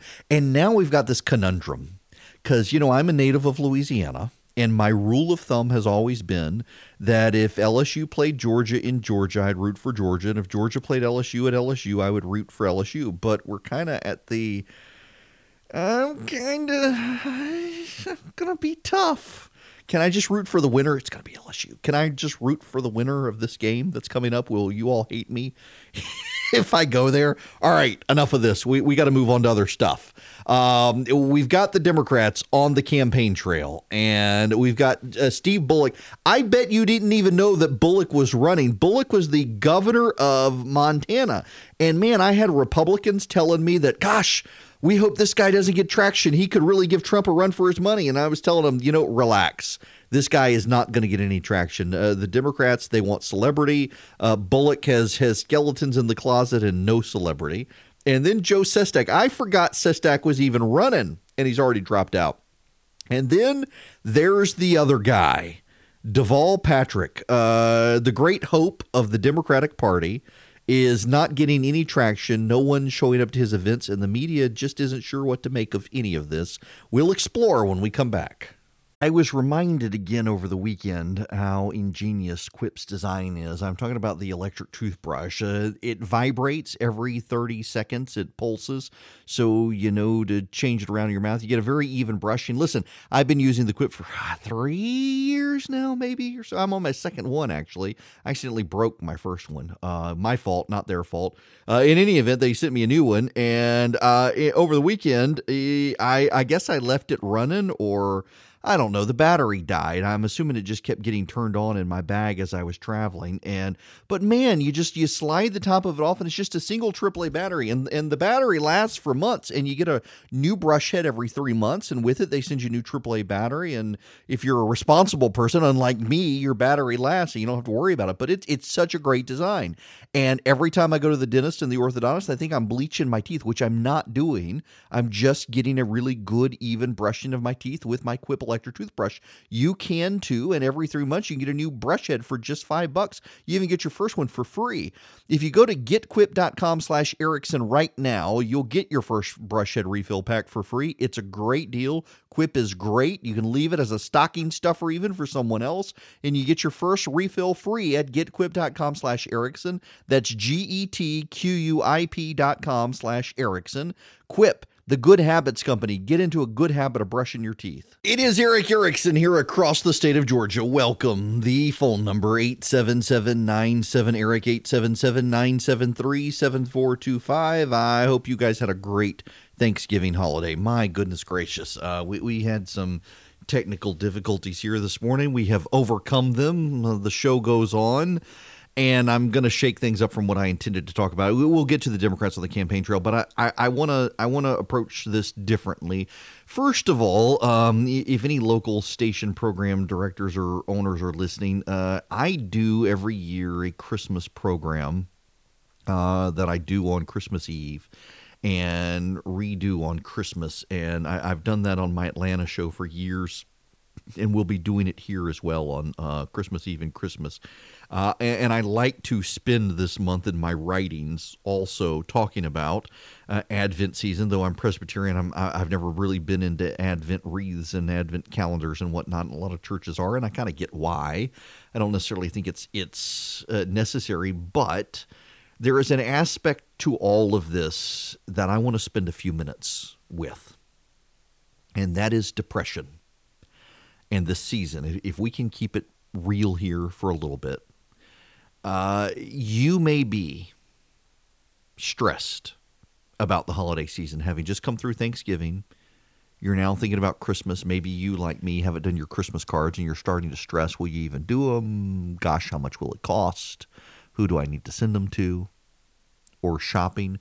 There's a story out, and I asked Chris Burns to stop by tomorrow from Dynamic Money to talk to us about the stress of the holiday season and spending. Um, this is this is a difficult time for a lot of people. It is a time when suicide rates go up. It is a time. Hey, listen, I, I said we were going to keep it real right now. Um, let's just have a heart to heart on this. It, it, this is a time where depression spikes. Uh, there are people who are lonely they do not have family. The media sells them an image of Christmas. The Hallmark Channel sells them an image of Christmas that doesn't pan out for many of them. And they want that. And because they see it in culture, they see it on TV, they think that there must be something wrong and they go in, in search of it. I understand why people get overwhelmed at this time of year we live in a society right now where the numbers show that there is full employment. Everybody's got a job who wants a job. Everybody's got a job who can get a job. Some people are working two jobs, and those jobs are being counted as one job because they're making eight hours a day, even though they're barely making money. You got people who are struggling. And, I realize that when, when, Democrats are in power, uh, progressives are not supposed to talk about uh, how bad some people have it. And when Republicans are in power, conservatives are not supposed to talk about how bad it is out there for some people. But let's just admit there are people out there who, through no fault of their own, are not gainfully employed right now. They're struggling to make ends meet. They're hearing the headlines that everybody's got a job. They don't have a job, but everybody's got a job. They're in that 3.4% here in Georgia who don't have a job. Uh, many of them through physical or mental defect, no fault of their own, but some because they've got skill sets that don't line up with what people need these days. There are farmers who are out of work right now. There are farmers filing for bankruptcy. There are farmers who can't even file for bankruptcy because they know that there's just no point. They're going to lose everything. And so I would encourage everyone here to be mindful of that. I would encourage you to be mindful of your neighbor, your friend, who everything looks great on the outside, but on the inside there's something amiss. There, there's a level of stress there. Uh, you know, my church that I go to, I go to First Presbyterian in Macon, PCA, and we collect a lot of money every year for a lot of causes. And on Sundays, when we, we only do communion, uh, the Lord's Supper, once a month. Uh, there are theological reasons we only do it once a month. I realize there are a lot of churches that have gone to every week because that's what the early church did. Uh, but uh, just as a random tangent, Scripture says that if you take it improperly with an impure heart, you haven't repented, uh, bad things can happen. And and with our church, they want to give everyone notice and time and, and be aware and prepare yourself. And they don't want everybody to take it for granted. Uh, and and they also think that if we did it every week, it would just become kind of a rote routine. People would stop. People would start taking it for granted, and people would stop preparing themselves for it. And and given given prescriptions in Scripture, we just we do it once a month. When we do it once a month, we also take an offering at the door when people are leaving church, and all the money that's put into the offering place goes to our church. And that money is go- goes to take care of people in our church, and our church is quite generous with people within our church. But I know people in our church who have fallen on hard times, who, because of pride or or other reasons, refuses to acknowledge that they need help and it is harder and harder, particularly we, we, have been terrible about going to church this year. We, we really have. Um, confess my sins, I have been bad about going to church. Uh, my whole family's been bad. We have been sick one after the other. We've been traveling. Um, it, we, we've come up with all sorts of excuses to not go to church. Uh, and, and there are some issues there, but there are a lot of people who go to church regularly who are on hard times and they don't want anyone in the church to know about it. They don't want to ask for help. It is mostly a matter of pride. And it is something that I think churches that succeed and thrive do good at is having a membership and a congregation, a, a, a leadership that is in tune enough with the sensibilities of its members to know when something is wrong and go find them. But there are many, many more people out there who don't go to church regularly who they don't feel that love, or they do go to church and they show up at 11 on a Sunday and they're there for the hour and they leave and they're not otherwise part of the church community. There are those without the community. There are those without any faith community. There are those without any family around. There are those who they don't know where to go. And those are the people who fall under the radar. And I don't know that I have the solution to find those people, the ones who who don't want community, who don't seek out community.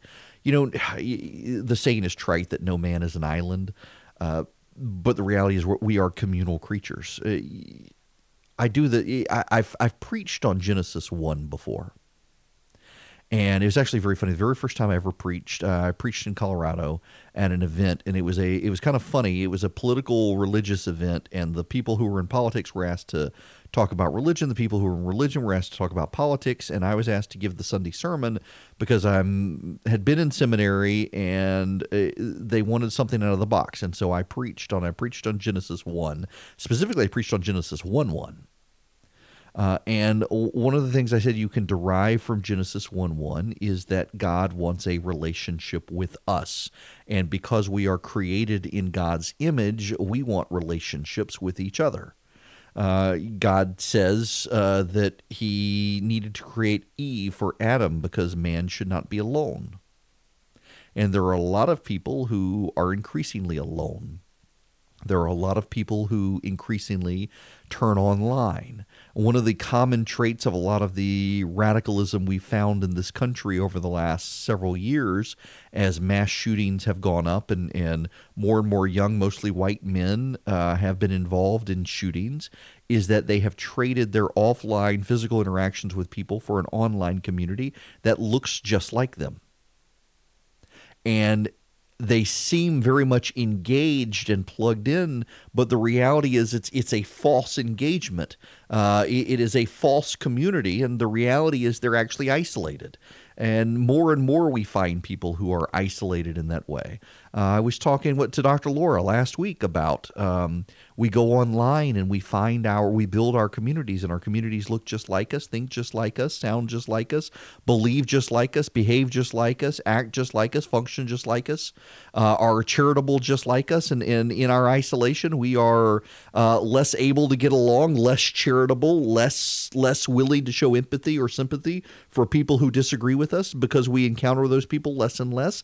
They're not in our community that we've made online, and it becomes very easy over time to decide that these people are bad. And once those people are bad, they become our enemy. We see this on the left and right in politics these days. Uh, we all go, we engage in politics with people who think and look just like us. And it becomes easy to otherize uh, the people on the other side. They're no longer our opponents; they're our enemies. They they no longer have different ideas of what might work best for this country. They have ideas that we think will destroy the country, and in some cases that's true, but in most cases it's not. They just have a different way of looking at the world based on their own life experiences. And we presume that based on their own life experiences that they're wrong, they're bad, and now they're evil. We isolate ourselves, and that is part of the problem in politics right now, and is part of the problem in society as a whole, is, is we live isolated existences. And here we are in the holiday season, and there are people in isolation. They don't even realize in some cases they're isolated because they're constantly plugged in. They're getting messages from people on Facebook, they're on social media, they're on Instagram seeing pictures of other people, they're posting memes. But they never leave the house. The only physical people they encounter when they go to a restaurant or a grocery store. And it it fuels a depressive state at this time of year. You may encounter your family at Thanksgiving. You sit around the table and you realize because you've isolated yourself that you really don't have anything in common with your family anymore. You don't you can't talk about things outside of the stuff you interact with people online. You, yeah, I, I I know people I, I know very well a few friends of mine who can't talk about anything other than politics these days. It is so consuming to them. It is all they do 24 7 politics. It's one reason I like to cook so much. It's one reason I, I send out recipes on here. It, it's one reason. And by the way, I'm going to send out my uh, ginger molasses cookie recipe uh, in a couple days. If you want it, text recipe to 33777. If you're already on the list, don't worry, you don't have to do it. But if you're not on the recipe list, text recipe to 33777. I got a great ginger snap, ginger molasses cookie recipe. Great for this holiday season. So, one reason I do that, though, is eh, to have something to talk about, something to engage with other than politics. These days, politics has become so all-consuming for people; it has taken the place of religion. Uh, people have have they they've got sacraments, they've they've got dogma, they've got orthodoxy, all in politics, and and everyone who disagrees is a heretic in need of burning. And that all becomes real during the holiday season when you have people who they've isolated themselves politically, they've isolated themselves physically, they've isolated themselves online, and they no longer relate to people in the outside world. And they need to be dragged back into the outside world. They need to be dragged back into a relational existence with other people. And sometimes the people don't want it because pridefully they've gotten themselves in a bind. They don't want to admit that they've messed up. And it all becomes very, very difficult during the Christmas period in particular because during the Christmas period we see the Hallmark Channel shows and we see the commercials on TV and we see the ads and everyone's happy and everyone's smiling and everyone's around plenty and a bountiful presents and a tree with lots of beautifully wrapped things underneath it and it stresses people out and we don't have that and that's not our real world. The real world is messy, the real world is broken, the real world is sinful, the real world is dirty. In the real world people don't have piles and piles of presents under the tree. In the real world we don't have massive amounts amounts of people with the perfectly brown turkey sitting in the middle of the table while we're all holding hands and smiling and talking and in the interracial mixed diversity family of, of everyone sitting around and, and smiles and singing. We don't have any of that. It, it, may be the ideal, but it's not the real world. The real world is messy. The real world is five of us sitting around the table, and we've cut up the turkey and we've got it on everybody's plate, or we've got it piled on the kitchen counter. And go go feed yourself and come sit at the table together. But we're not going to display it like that. In the real world, people's presents are wrapped terribly. The bows aren't just so. The real world and the ideal are different. And at this time of year, consumerism, commercialism, culture, the media pushes hard the ideal, the pretend. And we could all remember, we could use it for ourselves mentally, that we're not perfect, and life's not perfect, and life's not fair. And what matters is not the perfectly wrapped pile of presents under the tree, but the people in your life. And there are those of us who have isolated ourselves so much from real people in the real world, and it's not good for us to be alone. And if you are alone, I hope you'll find someone or somewhere with a physical reality where you can actually go be and exist with other people and not just online because it's not healthy for you. And if you know people who have withdrawn from society, withdrawn from friendships, withdrawn from reality, that you may commit to yourself that this holiday season you may go try to pull that person back into a relational experience with other human beings offline because it'll do you good to do that and it will do them a great deal. We have become a people, creatures of habit, who have disengaged from each other, and we need to re engage with each other in the real world. And now is a great time to do it as we head into the Christmas season. I mentioned the recipes uh, that I send out. I can't tell you the number of people who have reached out to me by email or Twitter or Instagram who actually made that gravy recipe. I made the gravy recipe myself and I learned something about the gravy recipe. I doubled it in every way and turns out you don't actually have to add a half cup of flour if you double the liquid. You can keep it with a where I've never actually doubled it before, but I did and and I mean it turned out fine. Everybody liked it, but I thought eh, it got it got a little bit too thick with with that. Just keep it a quarter cup of flour for 4 cups of of liquid and the recipe calls for a quarter cup of flour with a two cups of liquid, but uh, it would have worked fine uh, with four. But it was still good. It was still good. Uh, the flour just didn't brown as much as I, I needed it to. Uh, but a lot of you sent me uh, thanks for that recipe, and I'm happy to keep doing that just so you can break bread around the table with your friends and family and, and have good stuff. And I'll send out this cookie recipe later this week. You can text recipe to 33777. Um, well, we still got other stuff we need to talk about, including I, I, I put off this audio from the beginning of Doug Collins. He was on with uh, Chris Wallace over the weekend talking about impeachment and suggested he may still run for the Senate. Uh, Loeffler has her work cut out for her, ensuring that conservatives actually uh, stand down and, and support her and rally around her. But this is uh, Doug Collins talking to Chris Wallace over the weekend. First and foremost, the first person who needs to testify is Adam Schiff. Adam Schiff is the author of this report. Adam Schiff has been the author of many things, um, a lot of them found to be false over the past couple of years, but he's going to be the author of this report. He's compared himself in the past to a special counsel. This is what he said he was doing. Well, if we go back to Clinton and, and even back to Nixon, but in Clinton, Ken Starr was a special counsel. He presented a report that we're going to get as uh, judiciary. He actually came and sat and testified under oath and took questions from all sides, including the White House. My first and foremost witness is Adam Schiff. So you want to bring him in before the committee, not just to present a report, but to take questions from Democrats and to be cross-examined, if you will, by the Republicans. He needs to be. He's put himself into that position. If he chooses not to, then I really question his veracity and what he's putting in his report. I question his, you know, the motives of why he's doing it. It's easy to hide behind a report. It's easy to hide behind a gavel in intelligence committees behind closed door hearings. But it's going to be one another thing to actually get up and have to answer questions about what his staff knew, how he knew, what he did about the whistleblower report, his interactions that he's had with Ukraine, the other things that he's had over time in this process, and also why he has still not released documents to our committee and reports to our committee that, that we need to actually uh, proceed in our committee of judiciary committee, which is the committee of impeachment. I have a question. Why are they hiding this stuff from us? If they think they have such a case, give us all the materials and don't let Jerry Nadler write a crazy letter that says on the 6th, let us know your uh, who your witnesses are. We don't even have the information from from the Intel committee yet. This is why this is a problematic exercise and simply a made-for-TV event coming on Wednesday.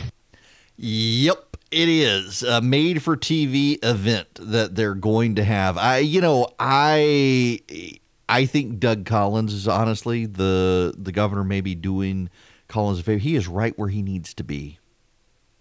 He really is. Uh, and it, it is it's telling to me that Nancy Pelosi moved impeachment as much as she could into the Intelligence Committee in large part to take Doug Collins off the stage. Uh, and now there there's no way to avoid it going back to the Judiciary Committee, and, and Collins is going to be on the stage, and he runs circles around the Democrats on this stuff. He's just that good, and he's a nice guy, and the Democrats like him too, and that makes it more difficult for the Democrats because Doug Collins is someone it's not easy to hate. Doug Collins, he's a nice guy, and even the Democrats know it and they recognize it, and, and behind the scenes they all very much like the guy, and they know he puts points on the board not just for the president but undermining their case, and if he's going to make a big deal about Adam Schiff and what Adam Schiff and the whistleblower did, that's not good news for the Democrats, which is another reason a lot of reporters are starting to think they're not actually going to push impeachment into the Senate. We'll discuss when we come back. The phone number here, 877 Erick, 877 973 7425. Uh, I mentioned earlier the Democrats still having trouble getting traction over uh, how to handle impeachment and getting support from voters. I, I played this in the first hour, but it, it's worth going back to Chris Cillizza, uh, paragon of conventional wisdom at CNN, uh, talking about why he thinks voters aren't really caring about impeachment right now. Yeah, and I'd say, Jim, that Democrats, if you asked them last Friday, did did those hearings go how you wanted them to? They would say, not in our wildest dreams did we think Gordon Sondland, for example, would say, yes, there was a quid pro quo, that those hearings went. Mm-hmm better than they could have imagined. Um, so I would say Democrats would have been much happier if those numbers had moved up five or 10 points. But I would also caution that we, people like you and I, are paid to follow this stuff extremely closely. The average person is gearing up for Thanksgiving, uh, looking ahead to Christmas. Uh, and so I think there's an element to which we have to take a big cleansing breath and think to yourself, it's possible that this will take a little bit longer to seep into the body politic, the average voter, and then let's give it two, three, four weeks and see where we're at. Uh, listen, I, I'm not a huge fan of the um, Chris Cillizza analysis of anything. I'm sorry. I, I I heard this audio in the first hour, and it, it, it, dawned on me part of what he said at the end. Let me let me replay this, and so you can hear why why my brain is frozen on this. Um, I want to I want to highlight for you a section, and again, I, I realize I, I, played this in the first hour, uh, but it just it, it suddenly it, it, tripped a switch in my brain this time that it didn't the first time. And what's so interesting is that I can see in the audio file in the WAV file there's a pause before he says this part, and, and I want to get there with you, but let's play this again, and then we need to highlight this. Yeah, and I'd say, Jim, that Democrats, if you asked them last Friday, did did those hearings go how you wanted them to? They would say, not in our wildest dreams did we think Gordon Sondland, for example, would say, yes, there was a quid pro quo, that those hearings went. Mm-hmm better than they could have imagined. Um, so I would say Democrats would have been much happier if those numbers had moved up five or 10 points. But I would also caution that we, people like you and I, are paid to follow this stuff extremely closely. The average person is gearing up for Thanksgiving, uh, looking ahead to Christmas. Uh, and so I think there's an element to which we have to take a big. Listen to the inhale there Here, here we go. Listen, now listen to this last part. Cleansing breath and think to yourself, it's possible that this will take a little bit longer to seep into the body politic, the average voter, and then let's give it two, three, four weeks and see where we're at. Let's give it two, three, four weeks and see where it's at. Y'all, this started in September. We began having uh, inquiries in October. We had public testimony over a multi week period in November. They're going to have more this week. And, you know, impeachment polling shifted between the beginning of the year and the Ukraine matter because of the Ukraine matter. And it hasn't gone any further. It hasn't gone any further. And the reason it hasn't gone any further is because the Democrats are having a hard time getting any Republicans. Remember, they said it needed to be bipartisan, and thus far it hasn't. And one of the reasons that they're having a hard time getting Republicans and even independents now is well, listen, Robert Johnson, the, the, he's the founder of BET, Black Entertainment Entertainment Television. When you take a look at what President Trump has done in the last several months, particularly the conversations surrounding the U.S.-China trade spat, um, is this his to lose? Do you think? I think it's. I think the president has always been in a position where it's his to lose based on he's bringing a sort of a disruptive force into what would be called political norms. I don't care whether it's his, his the way he conducts foreign policy, the way he, takes on the, uh, the the government agencies and what he deals with immigration. He brings his style. Now, a lot of people, particularly those who voted for him and those who will vote for him again in the next election, like that style. I think what the uh, Democrats have to do is to be careful not to get caught up in stylistic Trump and more in substantive Trump. Stylistic versus substantive Trump. Uh, there are a lot of voters who like the style of the president. And it comes off right now. In fact, Axios has a, a story out today Trump, the marketer in chief, when it comes to impeachment uh, that he he has his own messaging on impeachment. Well, and, and, this is befuddling Democrats on the campaign trail because the Democrats on the campaign trail would actually like to be talking about impeachment because it provides them a great contrast with Donald Trump. It provides them a way to distinguish themselves against the president. Instead, they're having some really embarrassing moments on the campaign trail, including for Mike Bloomberg, who had this appalling interview uh, with Margaret Hoover on PBS, where he denies that the Communist Party regime is a, a dictatorial regime. Listen, this is Margaret Hoover on PBS interviewing Mike Bloomberg about climate change, and she brings up China. You need to listen to how Bloomberg characterizes this. Well, if I, I way to build it up and then mess myself up. Here we go. States currently accounts for about 15% of global greenhouse gas emissions. Yes. China accounts for roughly 30% of greenhouse yep. gas emissions. How do we, even if we get to net zero, how do you get China, okay. India, and the other countries okay. to be good partners? China is doing a lot. Yes, they're still building a bunch of coal-fired power plants. And they're still burning coal. Yes, they are. But they are now moving plants away from the cities. They, the, the, the Communist Party wants to stay in power in China, and they listen to the public. When the public says, I can't breathe the air, Xi Jinping is not a dictator. He has to satisfy his constituents, or he's not going to survive. he's not a dictator. No, he has to. He has a constituency to uh, to to, to uh, um, uh, answer to. He doesn't have a vote. He doesn't have a democracy. He doesn't. That he's doesn't not mean held he can survive if his if his advisors is, gave is him. the check on him just a revolution? You're not going to have a revolution. Nobody, well, no government survives without the will of the majority of its people. Okay? It, it's just, he, he has to deliver services. The Chinese Communist Party looks at Russia and they look for where the Communist Party is, and they don't find it anymore. And they uh-huh. don't want that to happen. I mean, I, the, the, idea that the Chinese government is responsive to sort of a, a democratic expression of fresh oh, air, come on, clean of air. course they are. I mean, I, am looking at the people in Hong Kong who are on, go, protesting go back and, go back and, and wondering the, whether the Chinese government cares the what they have press to the say. days when you have big pollution in, in, in Beijing and they're doing something about it. That's, that's yeah. ridiculous. The trouble is you can't overnight move cement plants and power plants just outside the city that are polluting the air, and you have to have their product. So some of it takes time. And there's always in, in, in government, even governments that aren't what we would call a democracy, there's lots of stakeholders who have vested interests, and they have an impact And that's why, if you listen to the young millennials, let's go in and solve the problem overnight. Yeah, that would be great if you didn't have to fund it and get it through legal things. So we wouldn't call it a democracy. Bloomberg seems to think that somehow uh, the Chinese Communist Party, the Chinese government, that it's a democracy, even though we wouldn't call it a democracy. By the way, I, I got to imagine on the national campaign trail that his New York accent isn't going to play well. But his refusing to be contradicted, this is a man who is assured of his righteousness because none of the sycophants around the billionaire have dared to challenge him. And he certainly did not like Margaret Hoover challenging him on this issue. And notice again, let, let, let's play the very beginning of this. The premise being the um, the the Chinese communists are still burning coal, but they've moved them out of the cities. So the United States currently accounts for about 15% of global greenhouse gas emissions. Yes. China accounts for roughly 30% of greenhouse yep. gas emissions.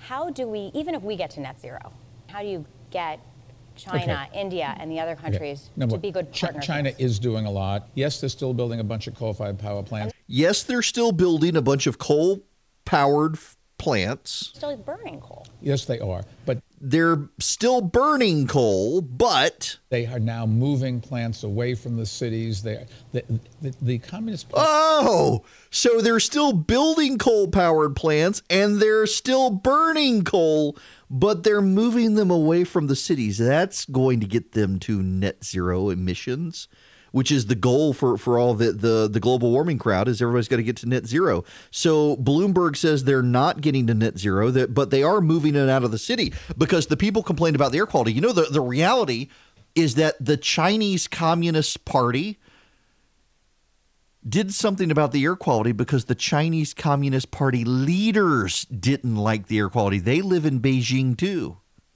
And when it became a problem for them, in their area of Beijing, that's when they took action. And what did they do? They made the coal powered plant um, eh, operators the bad guys and blamed them and dragged them through the streets and, and ruined them. And then decided they would move all the plants far out of the city. To where? To poorer areas that have the exact same problems but are less prone to to be mobilized. I mean that that's the problem here, and that Bloomberg seems too clueless or, or unwilling to acknowledge is that what happened is China moved all the stuff out into smaller cities and villages where the exact same problems are happening with the exact same bad pollution standards, but now there's not a mob of people in the city. And the leaders don't have to deal with it either. But I mean, Bloomberg's logic, uh, Margaret Hoover's right to call him on this, and he's so dismissive of it that in a communist regime, what happens? You got to have some level of revolution. He says they're looking at Russia and the Communist Party there, and it doesn't exist. What happened in Russia? There was a revolt of the people. The people rebelled, and the military decided ultimately decided with the people and not the communist leaders. But it took Gorbachev not clamping down on the people. If you will recall from your history, and listen, I was in grade school at the time when this was happening. But even I'm a student of history and know that the big issue here was that Gorbachev did not send the Soviet troops into the streets against the people. He decided to allow the people to protest. And ultimately, in, in East Germany and the like, as protesters were, were mobilizing, Gorbachev did not send troops to gun down the protesters as they had in Tiananmen Square with the Chinese. He decided to allow the people to win, and he got out of the way. And the soldiers ultimately decided they would go with the people because it would be the people who would put the next leaders in charge, and they aligned with Boris Yeltsin. Bloomberg is completely rewriting history to suggest otherwise. That had Gorbachev gone in in the Soviet Union as the Communist Party head and slaughtered the people and beat them back into submission, there's nothing the people could have done. And it's the same thing in Hong Kong. In Hong Kong right now, you've got much of the American establishment refuses to call out the Chinese. The president signed the, the bill supporting Hong Kong freedom in large part because he was scared that Congress would override his veto, which hasn't happened yet uh, with this president. He didn't want a congressional override, even though he's negotiating with the Chinese right now on the trade deal. He suggested that he was with the Chinese people uh, or with the Hong Kong people, but also with President Xi of China. Xi of China. I'm sorry. It this is it, it it's mind numbing to have Mike Bloomberg defending the Chinese communists. Where are the rest of the Democrats here? Elizabeth Warren should be out tearing him up on this. Elizabeth Warren should be out on the campaign trail savaging Bloomberg over something like this. Remember, Bloomberg was out there, or Warren was out there beating him up for his money earlier. Here's Warren from last week on the campaign trail. So I am here on day two of Michael Bloomberg's $37 million ad buy. You know, Michael Bloomberg is making a bet about democracy in 2020. He doesn't need people, he only needs bags and bags of money. Where is she on the campaign trail attacking him for this? She should be out there attacking him for this. All the Democrats should be out there. They they they claim the moral high ground. They say that they've got to take on Donald Trump. They they say that they've got to to have moral credibility. They've got to denounce stuff like this. Where are they when it comes to China? Are the Democrats unwilling to take on Mike Bloomberg because they're unwilling to hold China to account? Is it really the Republicans who are willing to stand up and hold China to account and the Democrats defending China and Bloomberg? Really? I got to admit, I had completely forgotten that uh, Joe Sestak was running for Congress and Steve Bullock was running for, uh, or president, president. Uh, and Bullock, the governor of Montana, running for president. But not just them. What has happened to Deval Patrick? Deval Patrick is out there. Supposedly, he was going to be the guy to save the Democrats from themselves. Now, now here's the thing. Um, Deval Patrick's entrance into the race came after multiple media reports that Democratic voters were actually unhappy. They were unhappy with the lot of Democrats who were running. They were unhappy with the direction the party was going. They were unhappy with their chances of beating President Trump. And suddenly the media starts buzzing about we, we may have a uniter in the race. We may have the next Barack Obama in the race. And who comes into the race? Deval Patrick. Deval Patrick. And the issue here is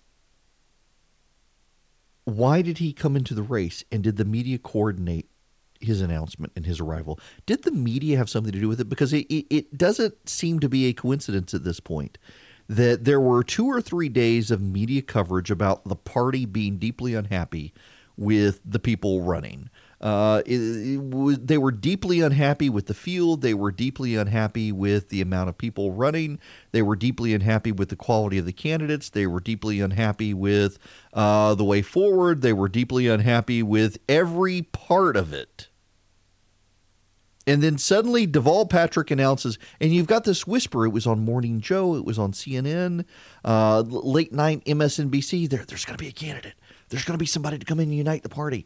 Someone's going to come in and, and rally the field, rally the crowd. We're going to be able to get a new candidate in the race. We're going to make this happen. Joe Biden's floundering. We've got a new guy coming. No, we're not talking about Bloomberg. It's someone else. We can't tell you who. And then Deval Patrick comes out, and people are like, huh? Really? Huh? You? Why? You? Why you? And they got a problem. It's like they got a problem on the impeachment. They got a, a, problem with the crowd. The the voters actually, I think, have decided that they they like the field. They, they like the number of candidates running. They have someone to choose, but it's the elite in the party who aren't happy, and the elite in the party who worry about beating Donald Trump much more so than the base. And the elite are also worried about the progressive radicals within the party because the elite within the Democratic Party are not as progressive or as committed to progressivism as the rest of them. So you got a problem in that regard as well. But this reminds me very much of the Kamala, Kamala Harris story in the New York Times over the weekend. There was a big story in the New York Times about Kamala Harris's campaign imploding. Uh, she's floundering around, uh, searching for a reason to be in the race. Her fundraising is hurt, And one of the comments in this story is that many within her campaign seem to be more focused on the loud voices on Twitter than they are to the voters. And as a result of being focused on the loud voices on Twitter, their campaign reason is shifting, their message is shifting, and their policies are shifting. And it goes back and forth depending on the loud voices on Twitter. It does make you wonder if this is a problem, an overarching problem for the Democratic Party. Maybe it's a problem for the, the Republicans as well, except the president is so dominant on social media, it becomes less of a problem. But with the Democratic Party, they don't have a leader right now. Um, Barack Obama is refusing to intervene other than to say we don't really need a revolution right now. We don't need to be that radical. And so the Democrats are grasping at what to stand for and what positions to take and how best to challenge Donald Trump. And the way they've decided to do it is to go on Twitter in particular and see what are the leading luminaries of the Democratic Party saying.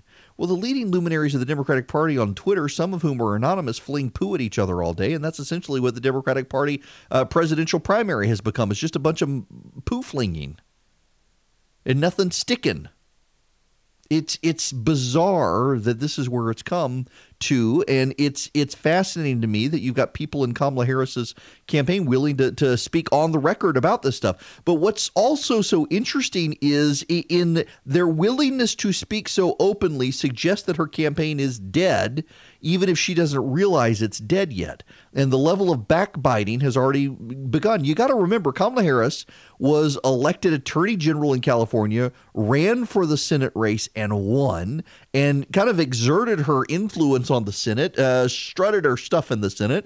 She actually got some bipartisan uh, friendships in the U.S. Senate privately. There are a number of Republicans in the Senate who really like her. They like working with her. They think she's a straight shooter. She kind of uh, got the PR machine around her to advertise her as the uh, female Barack Obama. She too, black, and she too, a messenger of hope. She too, willing to to bridge the gap between the progressives and the Democratic Party base and mainstream America that's somewhat skeptical of progressives. She could do it just like Barack Obama. And then she got out on the campaign trail and was in over her head. And now we know part of it was too many people on her campaign listening to Twitter. Friends, you should never listen to Twitter. In fact, I, I was approached over the weekend in church on Sunday uh, by someone um, in ministry saying that they follow me on Twitter. I said, You should get off Twitter altogether. Twitter is bad for your soul. It will consume you. Uh, I, I feel compelled myself to be on Twitter at this point, largely uh, as, as a job requirement uh, to interact with listeners and stuff. But I think if you're in clergy or you're a politician, you should stay off Twitter or at least have it be very one sided so that you're talking, but you're not responding. You're not paying attention to the conversation. You're telling people what you think. Because oftentimes the loudest voices on Twitter who push back on you are the fringe voices. So you get all this pushback on Twitter telling you you're wrong on something. You start second guess yourself. You don't want to second guess yourself. You want to double down because people on Twitter, you just you don't want to pay attention to them.